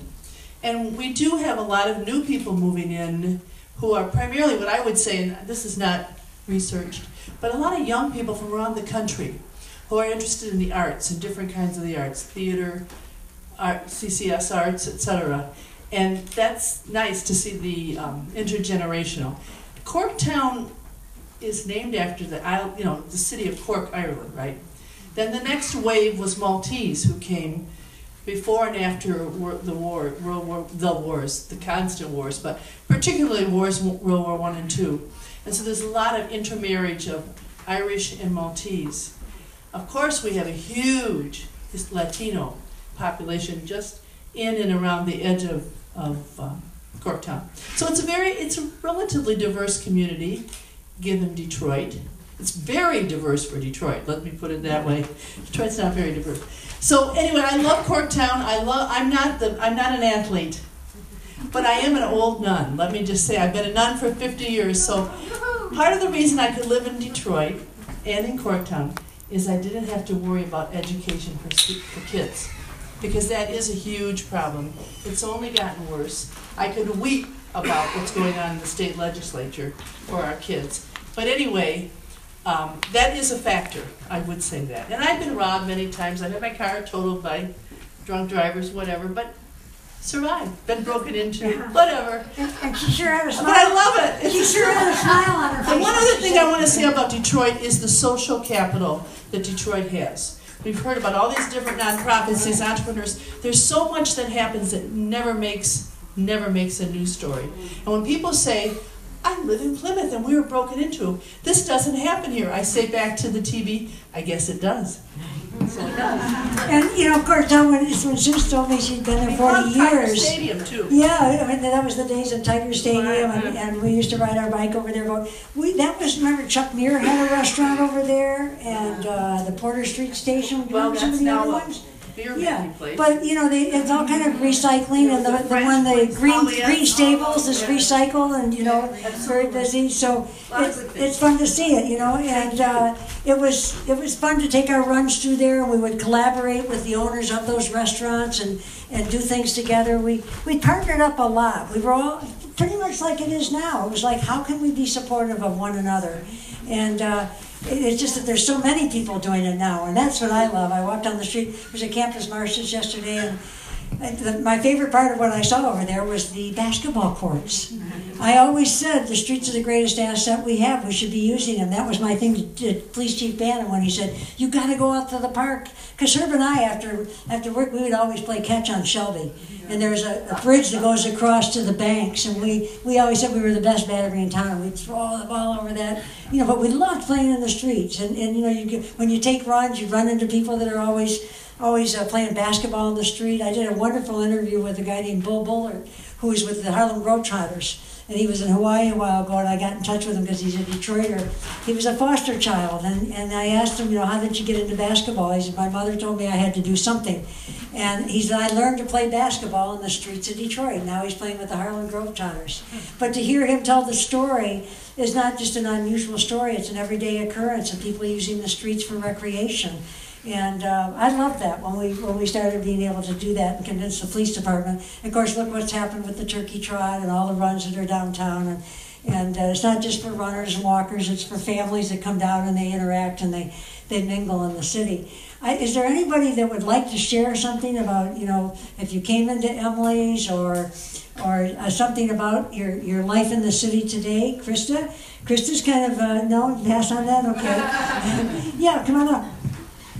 And and there, you know, I when when uh, I saw what Claire put on uh, for the about the talk, and she had on it, we're going to link the past with the present. I really thought that all of us kind of connecting the stories that we're all doing is really what Emily's was all about too. It wasn't about Emily doing something. It was everybody that walked through our door and was living a life that that they interacted with us in some way that inspired us to keep opening our door every day. What's your name? My name is Kelly. Hey, Kelly. Hi. so good to meet you. I actually just walked in because I used to come here back in the 90s when it was Zoots. Cafe. I don't know if anyone's know familiar.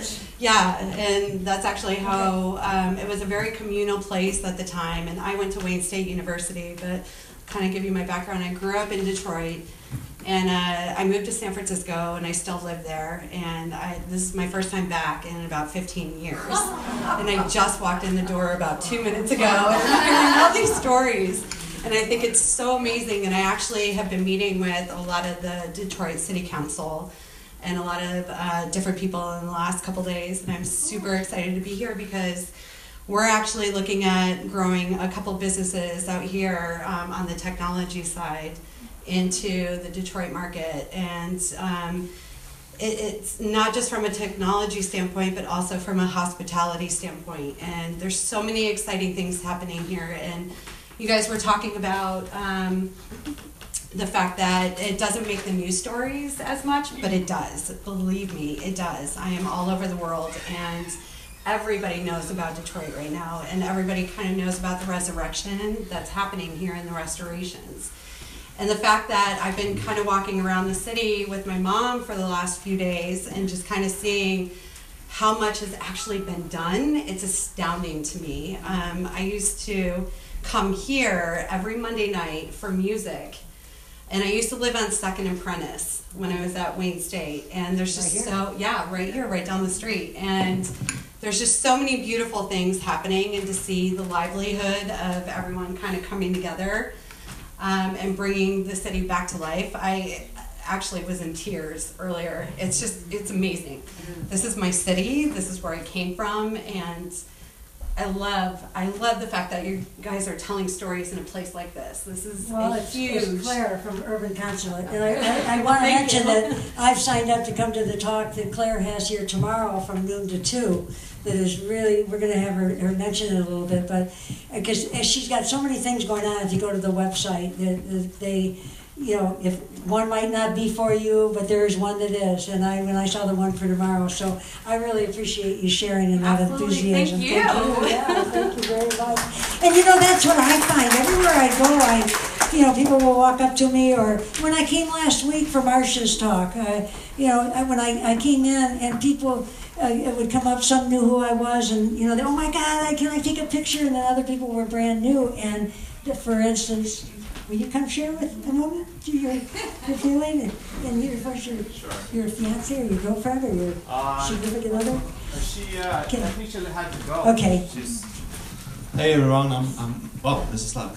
Uh, I'm Simon, I'm from uh, Sweden, uh, who's uh, been in Detroit several times uh, since 2014 to do studies on the city. Um, so I guess, I don't know, I met Emily last week at the Talk Marsha gig, and um, I don't know, it feels like I have like two hearts since I started coming to Detroit. Um, I dream about it when I'm not here. Um, yeah.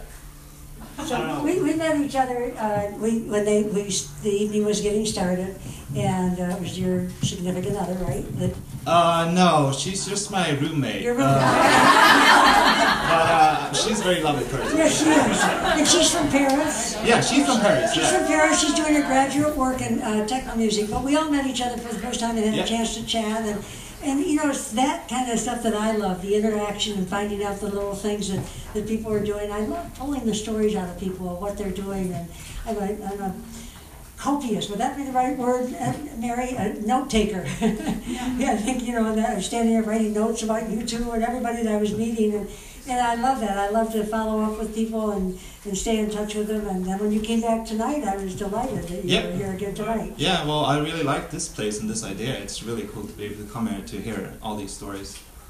It's a, I think, uh, how about a little uh, round of applause for uh, Claire for what she's done here to create. I'm not a, I'm not a bar person, and, and I love, but I love to talk, you know, and to be able to gather with people in this kind of setting. When I came last week, it's like, oh, Claire, you're stuck with me. I'm going to be around here a lot when I'm when I'm in, in, in Detroit. And uh, one more thing we're going to do right now is we want everybody to have a, a, a bumper sticker, a say nice things about Detroit bumper sticker. And this is, uh, I just met, this is Rebecca, and Rebecca is the daughter of somebody else I met, Robin. And, and Robin is a good friend of uh, My best friend. Colleen. And Colleen worked at the at the stores and, and worked on the runs, and we've stayed in touch. And she just, uh, what I love is Colleen says, "Oh, you you know, some of the times when you talk with people and and they want to like change, and I'm always encouraging people take that chance. You know, you forget how much you've learned in 32 years. You're going to be able to take what you've learned and." She's done a, you know, she always says she wouldn't have had her job for 32 years if she hadn't worked at Emily's, which has been in the promotion, and talk a little bit about that. And now she's changing careers. She's taking the chance, and she said, you helped me have that confidence that I could do it. We were i don't know five eight years ago we got reconnected again and we started talking about doing things together. And emily just always says it'll evolve it'll flow. And honestly she gave me so much encouragement. I walked away from my job of 32 years last week to take a program in the patient advocacy business. Um, but she really is, you know, and I, even where she thought she was going to start five years ago or eight years ago, here it's it's kind of flowed. Um, and I just want to say I was one of the lucky ones that my parents would not leave the city, and we spent, you know, my dad just moved um, for the first time after 77 years to Ferndale because of some health issues.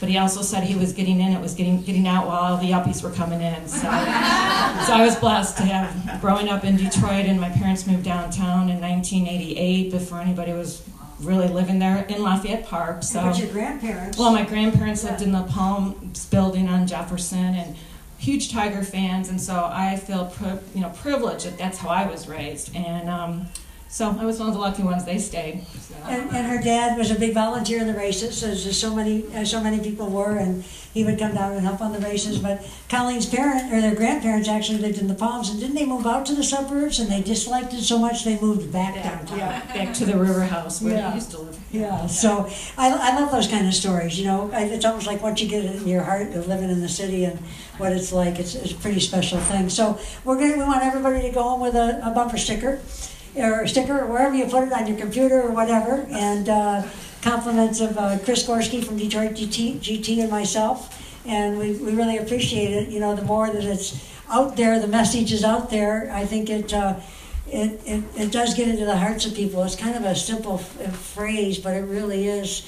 You know, whether that's what I loved when Shinola did the tagging and they did the uh, hashtag say nice things because that's really what we were always saying is just just say something nice. You know, if you can't say something nice, don't say anything at all. Whose mother said that to you? I mean, I, my mother used to always say that, but I think that's pretty much what we were saying with the say nice things about Detroit is, you know what? If you, you just try to try to zip it if you if you can. It's so easy to just keep dumping and dumping and dumping, and we can all find that. And I, I love the spirit in which people come up to me.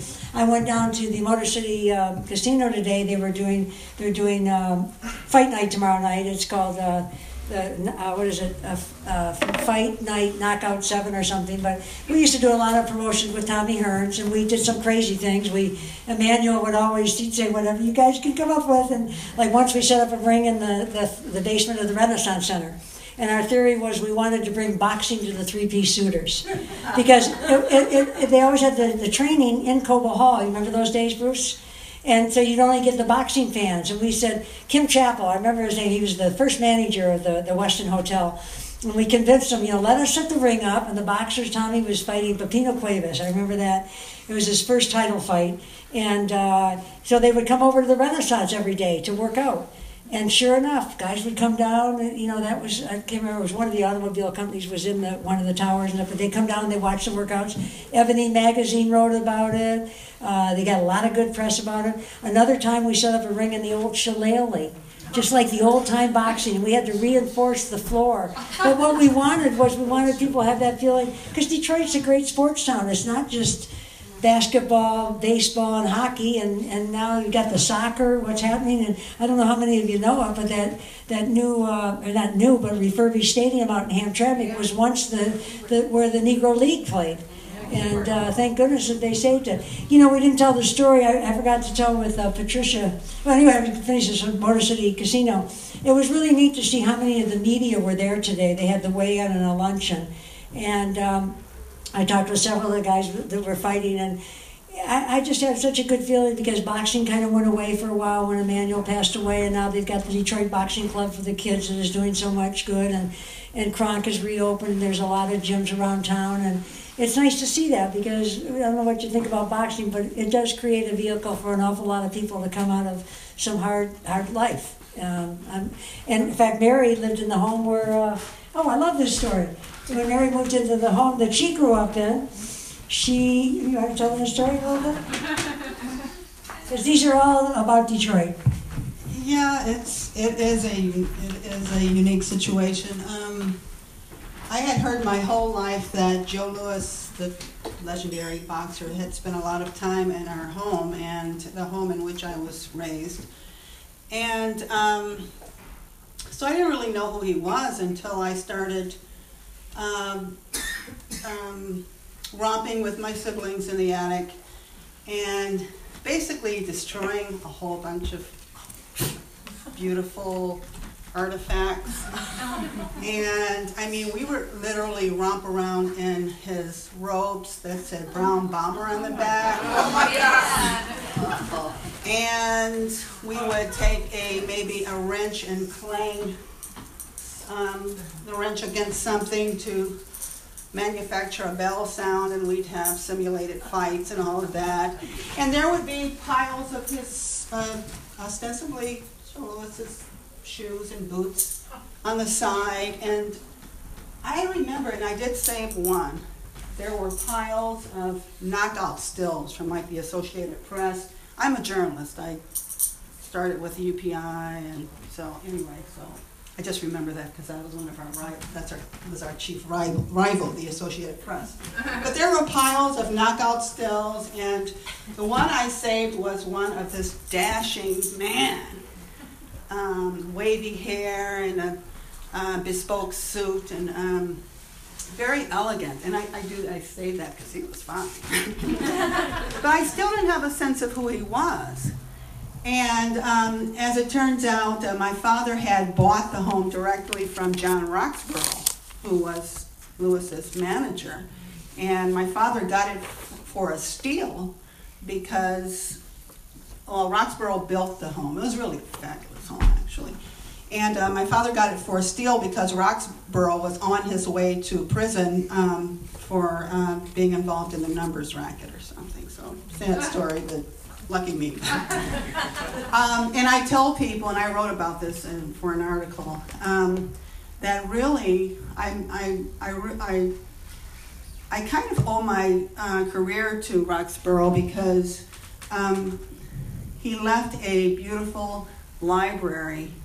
And um, I just remember being um, barely able to read, but climbing those shelves and just reading all manner of things about all, all manner of subjects. But um, because my my mother was adopted, my father was older, and we didn't know his parents, so we kind of adopted Joe Louis. As I, I kind of thought of him as Uncle Joe or something. And then I started hearing this, these stories that the room next to mine, um, that's the one in which um, he would stay most of the time when, I don't know, he was training or spatting with his wife or something. Um, so what Emily really wants me to tell is that when I started gaining some consciousness about the importance of this person, the iconic status of Joe Louis, I was about 15. I gathered everything that we didn't destroy in a cardboard box and I boarded a Detroit bus and I took it to the Detroit Historical Museum and basically said, here. Which is kind of sad because after a while, you know, what happened to the Yeah. stuff, you know. And I did call them at some point before I did the story and say, listen, I have to mention this anecdote. And so they looked for everything and, you know, it was probably It's taken out the somewhere back out door. there. Yeah, it's somewhere. somewhere there. But those are um, the kind of stories that we all have some history. I Yeah. found some papers of my dad's, and it said 1938, and it says, uh, studio and office at 319 East Kirby, five pianos, lots of rehearsals. He was a piano player. Um, and speaking of Jack Roxborough, he says, sold to Jack Roxborough. This is 38, so it must have been, or John, the house beforehand. And then he says, um, uh, the, now the location of, is the Center for Creative Design. 1939, Cliff Bells, because he played piano at Cliff Bells, sent word he was going to throw me out. but you read those things, you know, and you realize how far back it goes and your roots. And, you know, sometimes I wasn't paying attention when my dad would tell me about his family and, you know, all the things that, that he went through. I think he dropped out of high school and then went back. And, and I'm, I'm, I'm in touch with my cousin, in fact, who was the one that led me to Jim Hayes from Detroit Homecoming because uh, my cousin Lance Miner is uh, a little bit older than me. And, and I get in touch, I, I talk to Lance regularly, and I ask him, tell me more about our family history. And it's amazing. I just encourage all of us to really talk to our parents while we can because, you know, the, the roots in Detroit are, we all have uh, deep roots, I think, and probably deeper than we realize. I didn't realize how deep my family's roots were.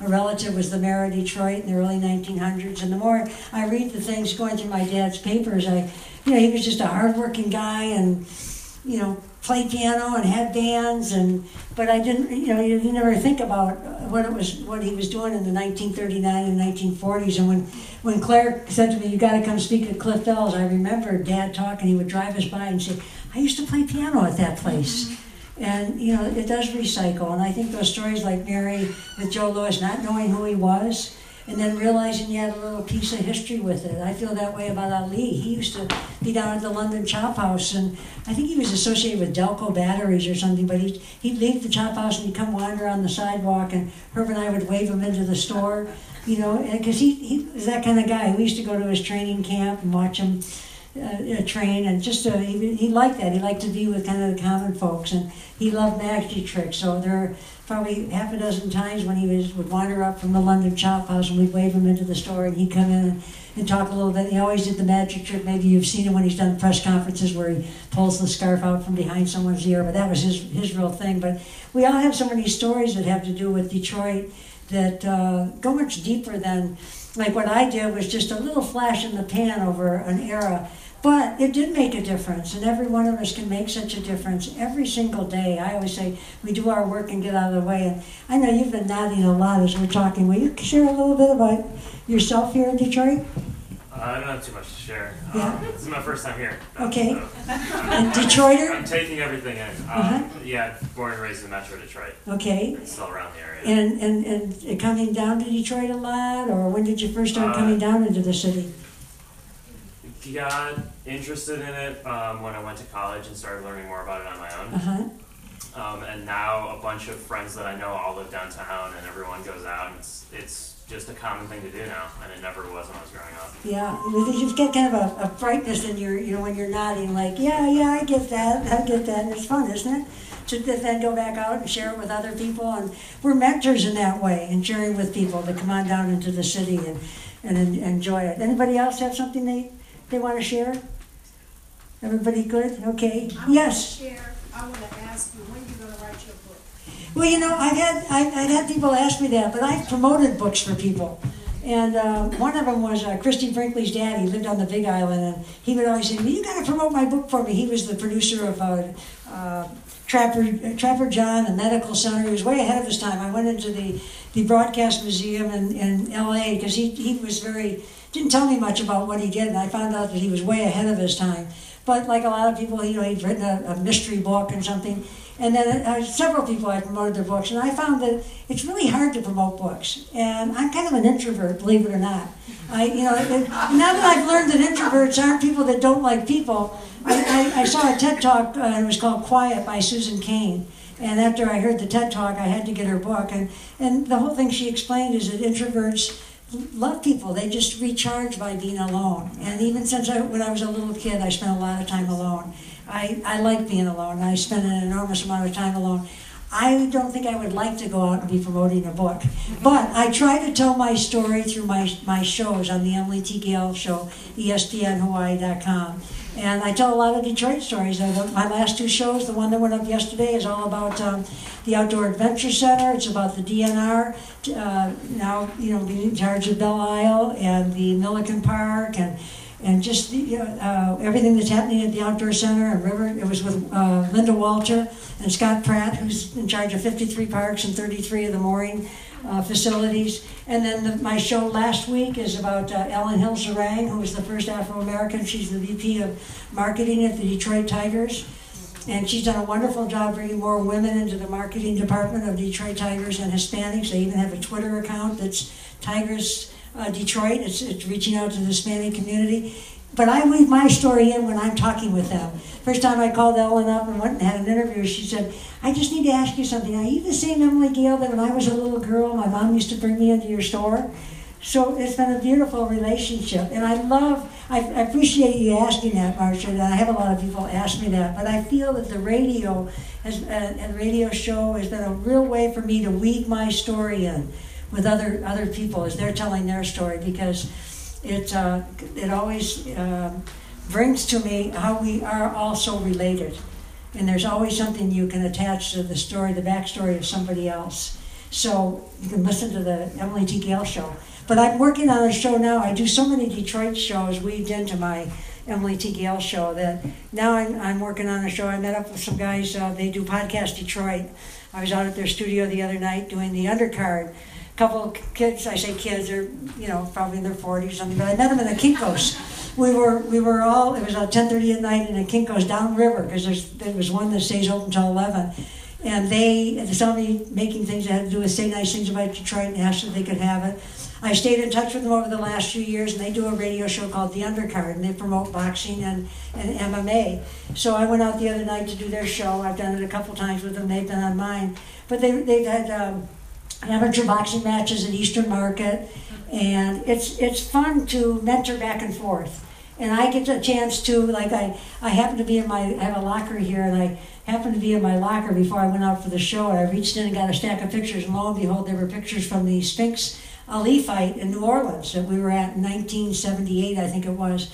And I hadn't seen those pictures for 30 years. They were at the bottom of a, a box. I took them out to the radio show, and I just never stopped talking.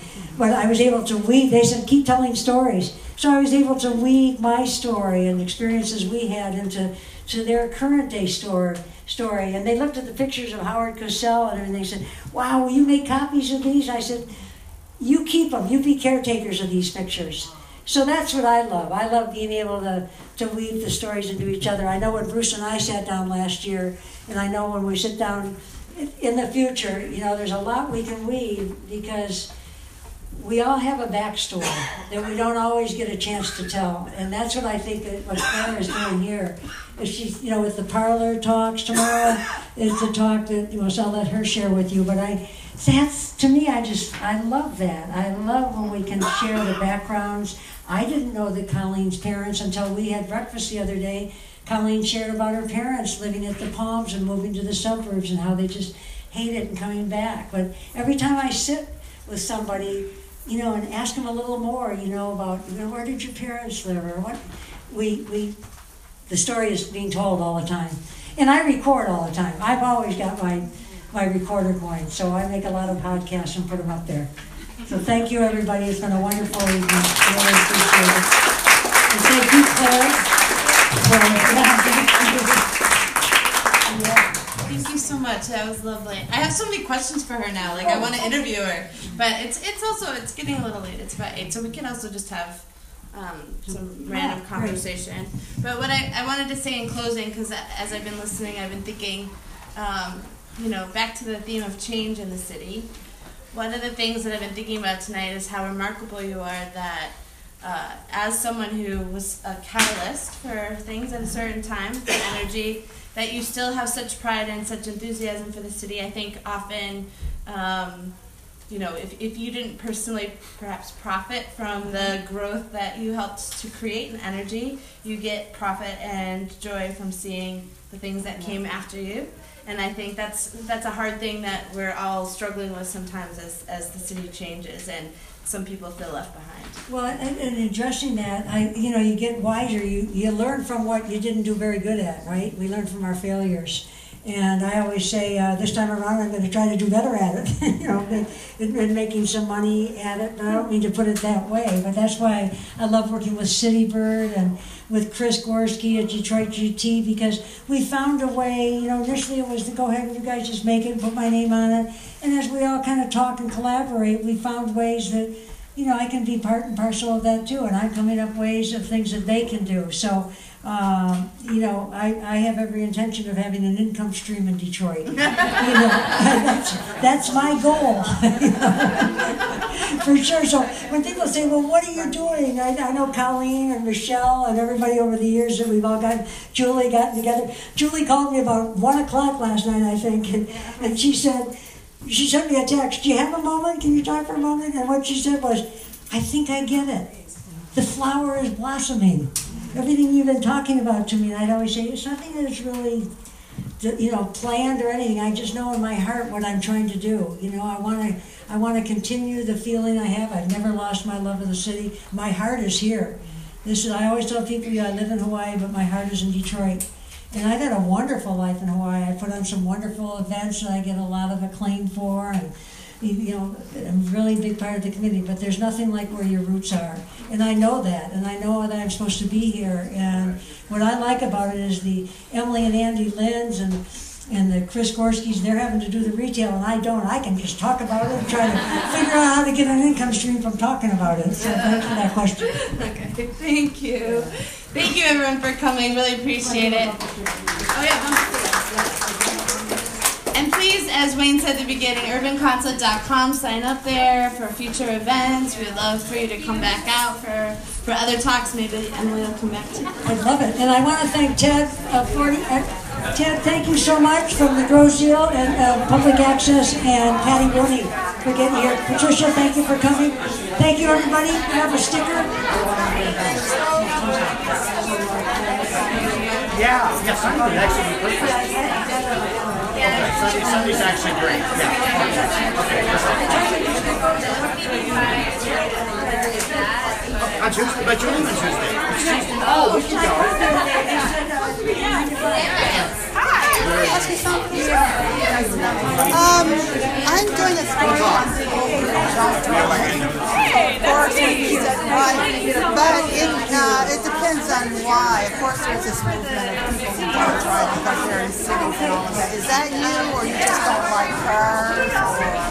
Yeah, I probably covered the. I started not driving in DC in 2001. I have not Okay, and you're what? 38. Are you? Yeah. Can I talk to you over the phone briefly? Um, like. I'll come to you. I'd love to talk about that. Oh, wow, okay. But my reason right now. I wasn't about to let you go. I was stop her. Yeah. But when I came here a year ago, um, Regina, she lived here longer than I have, and she was my cultist. She would be in DC, and she was like, "Yeah, but when you move to Detroit, you're gonna have to get a car. Like you can be all proud about it in DC, Right. Like their train. Oh, yeah, Yeah, she I mean, it was really that winter too. Can, can you go up the, I was in 80 minutes. Okay, um, let's see. Can I have your number or email address? What's the best way to do this? Everybody has a best way. Do that even if I'm in a meeting or Oh, something. okay. I can, I can Oh, okay, But great. that's how you can get me. But if you want, I can to talk like humans. Oh. I would love to, where do you live? Um, Oh, okay, I'm downtown, so we can do that too. Maybe, um, I can come to you, but maybe, um, um, I'll email. What, like, do you have a nine to five or something? Do you have a nine to five or? Kind of, yeah. Oh, and I work from home flexible on Mondays because you'll see. You get back. Okay, I'll be in touch with you. All right, good. Mary Chuck.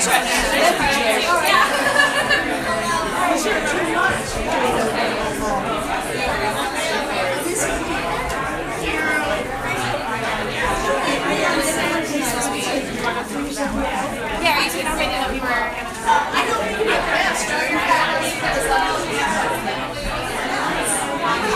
Yeah.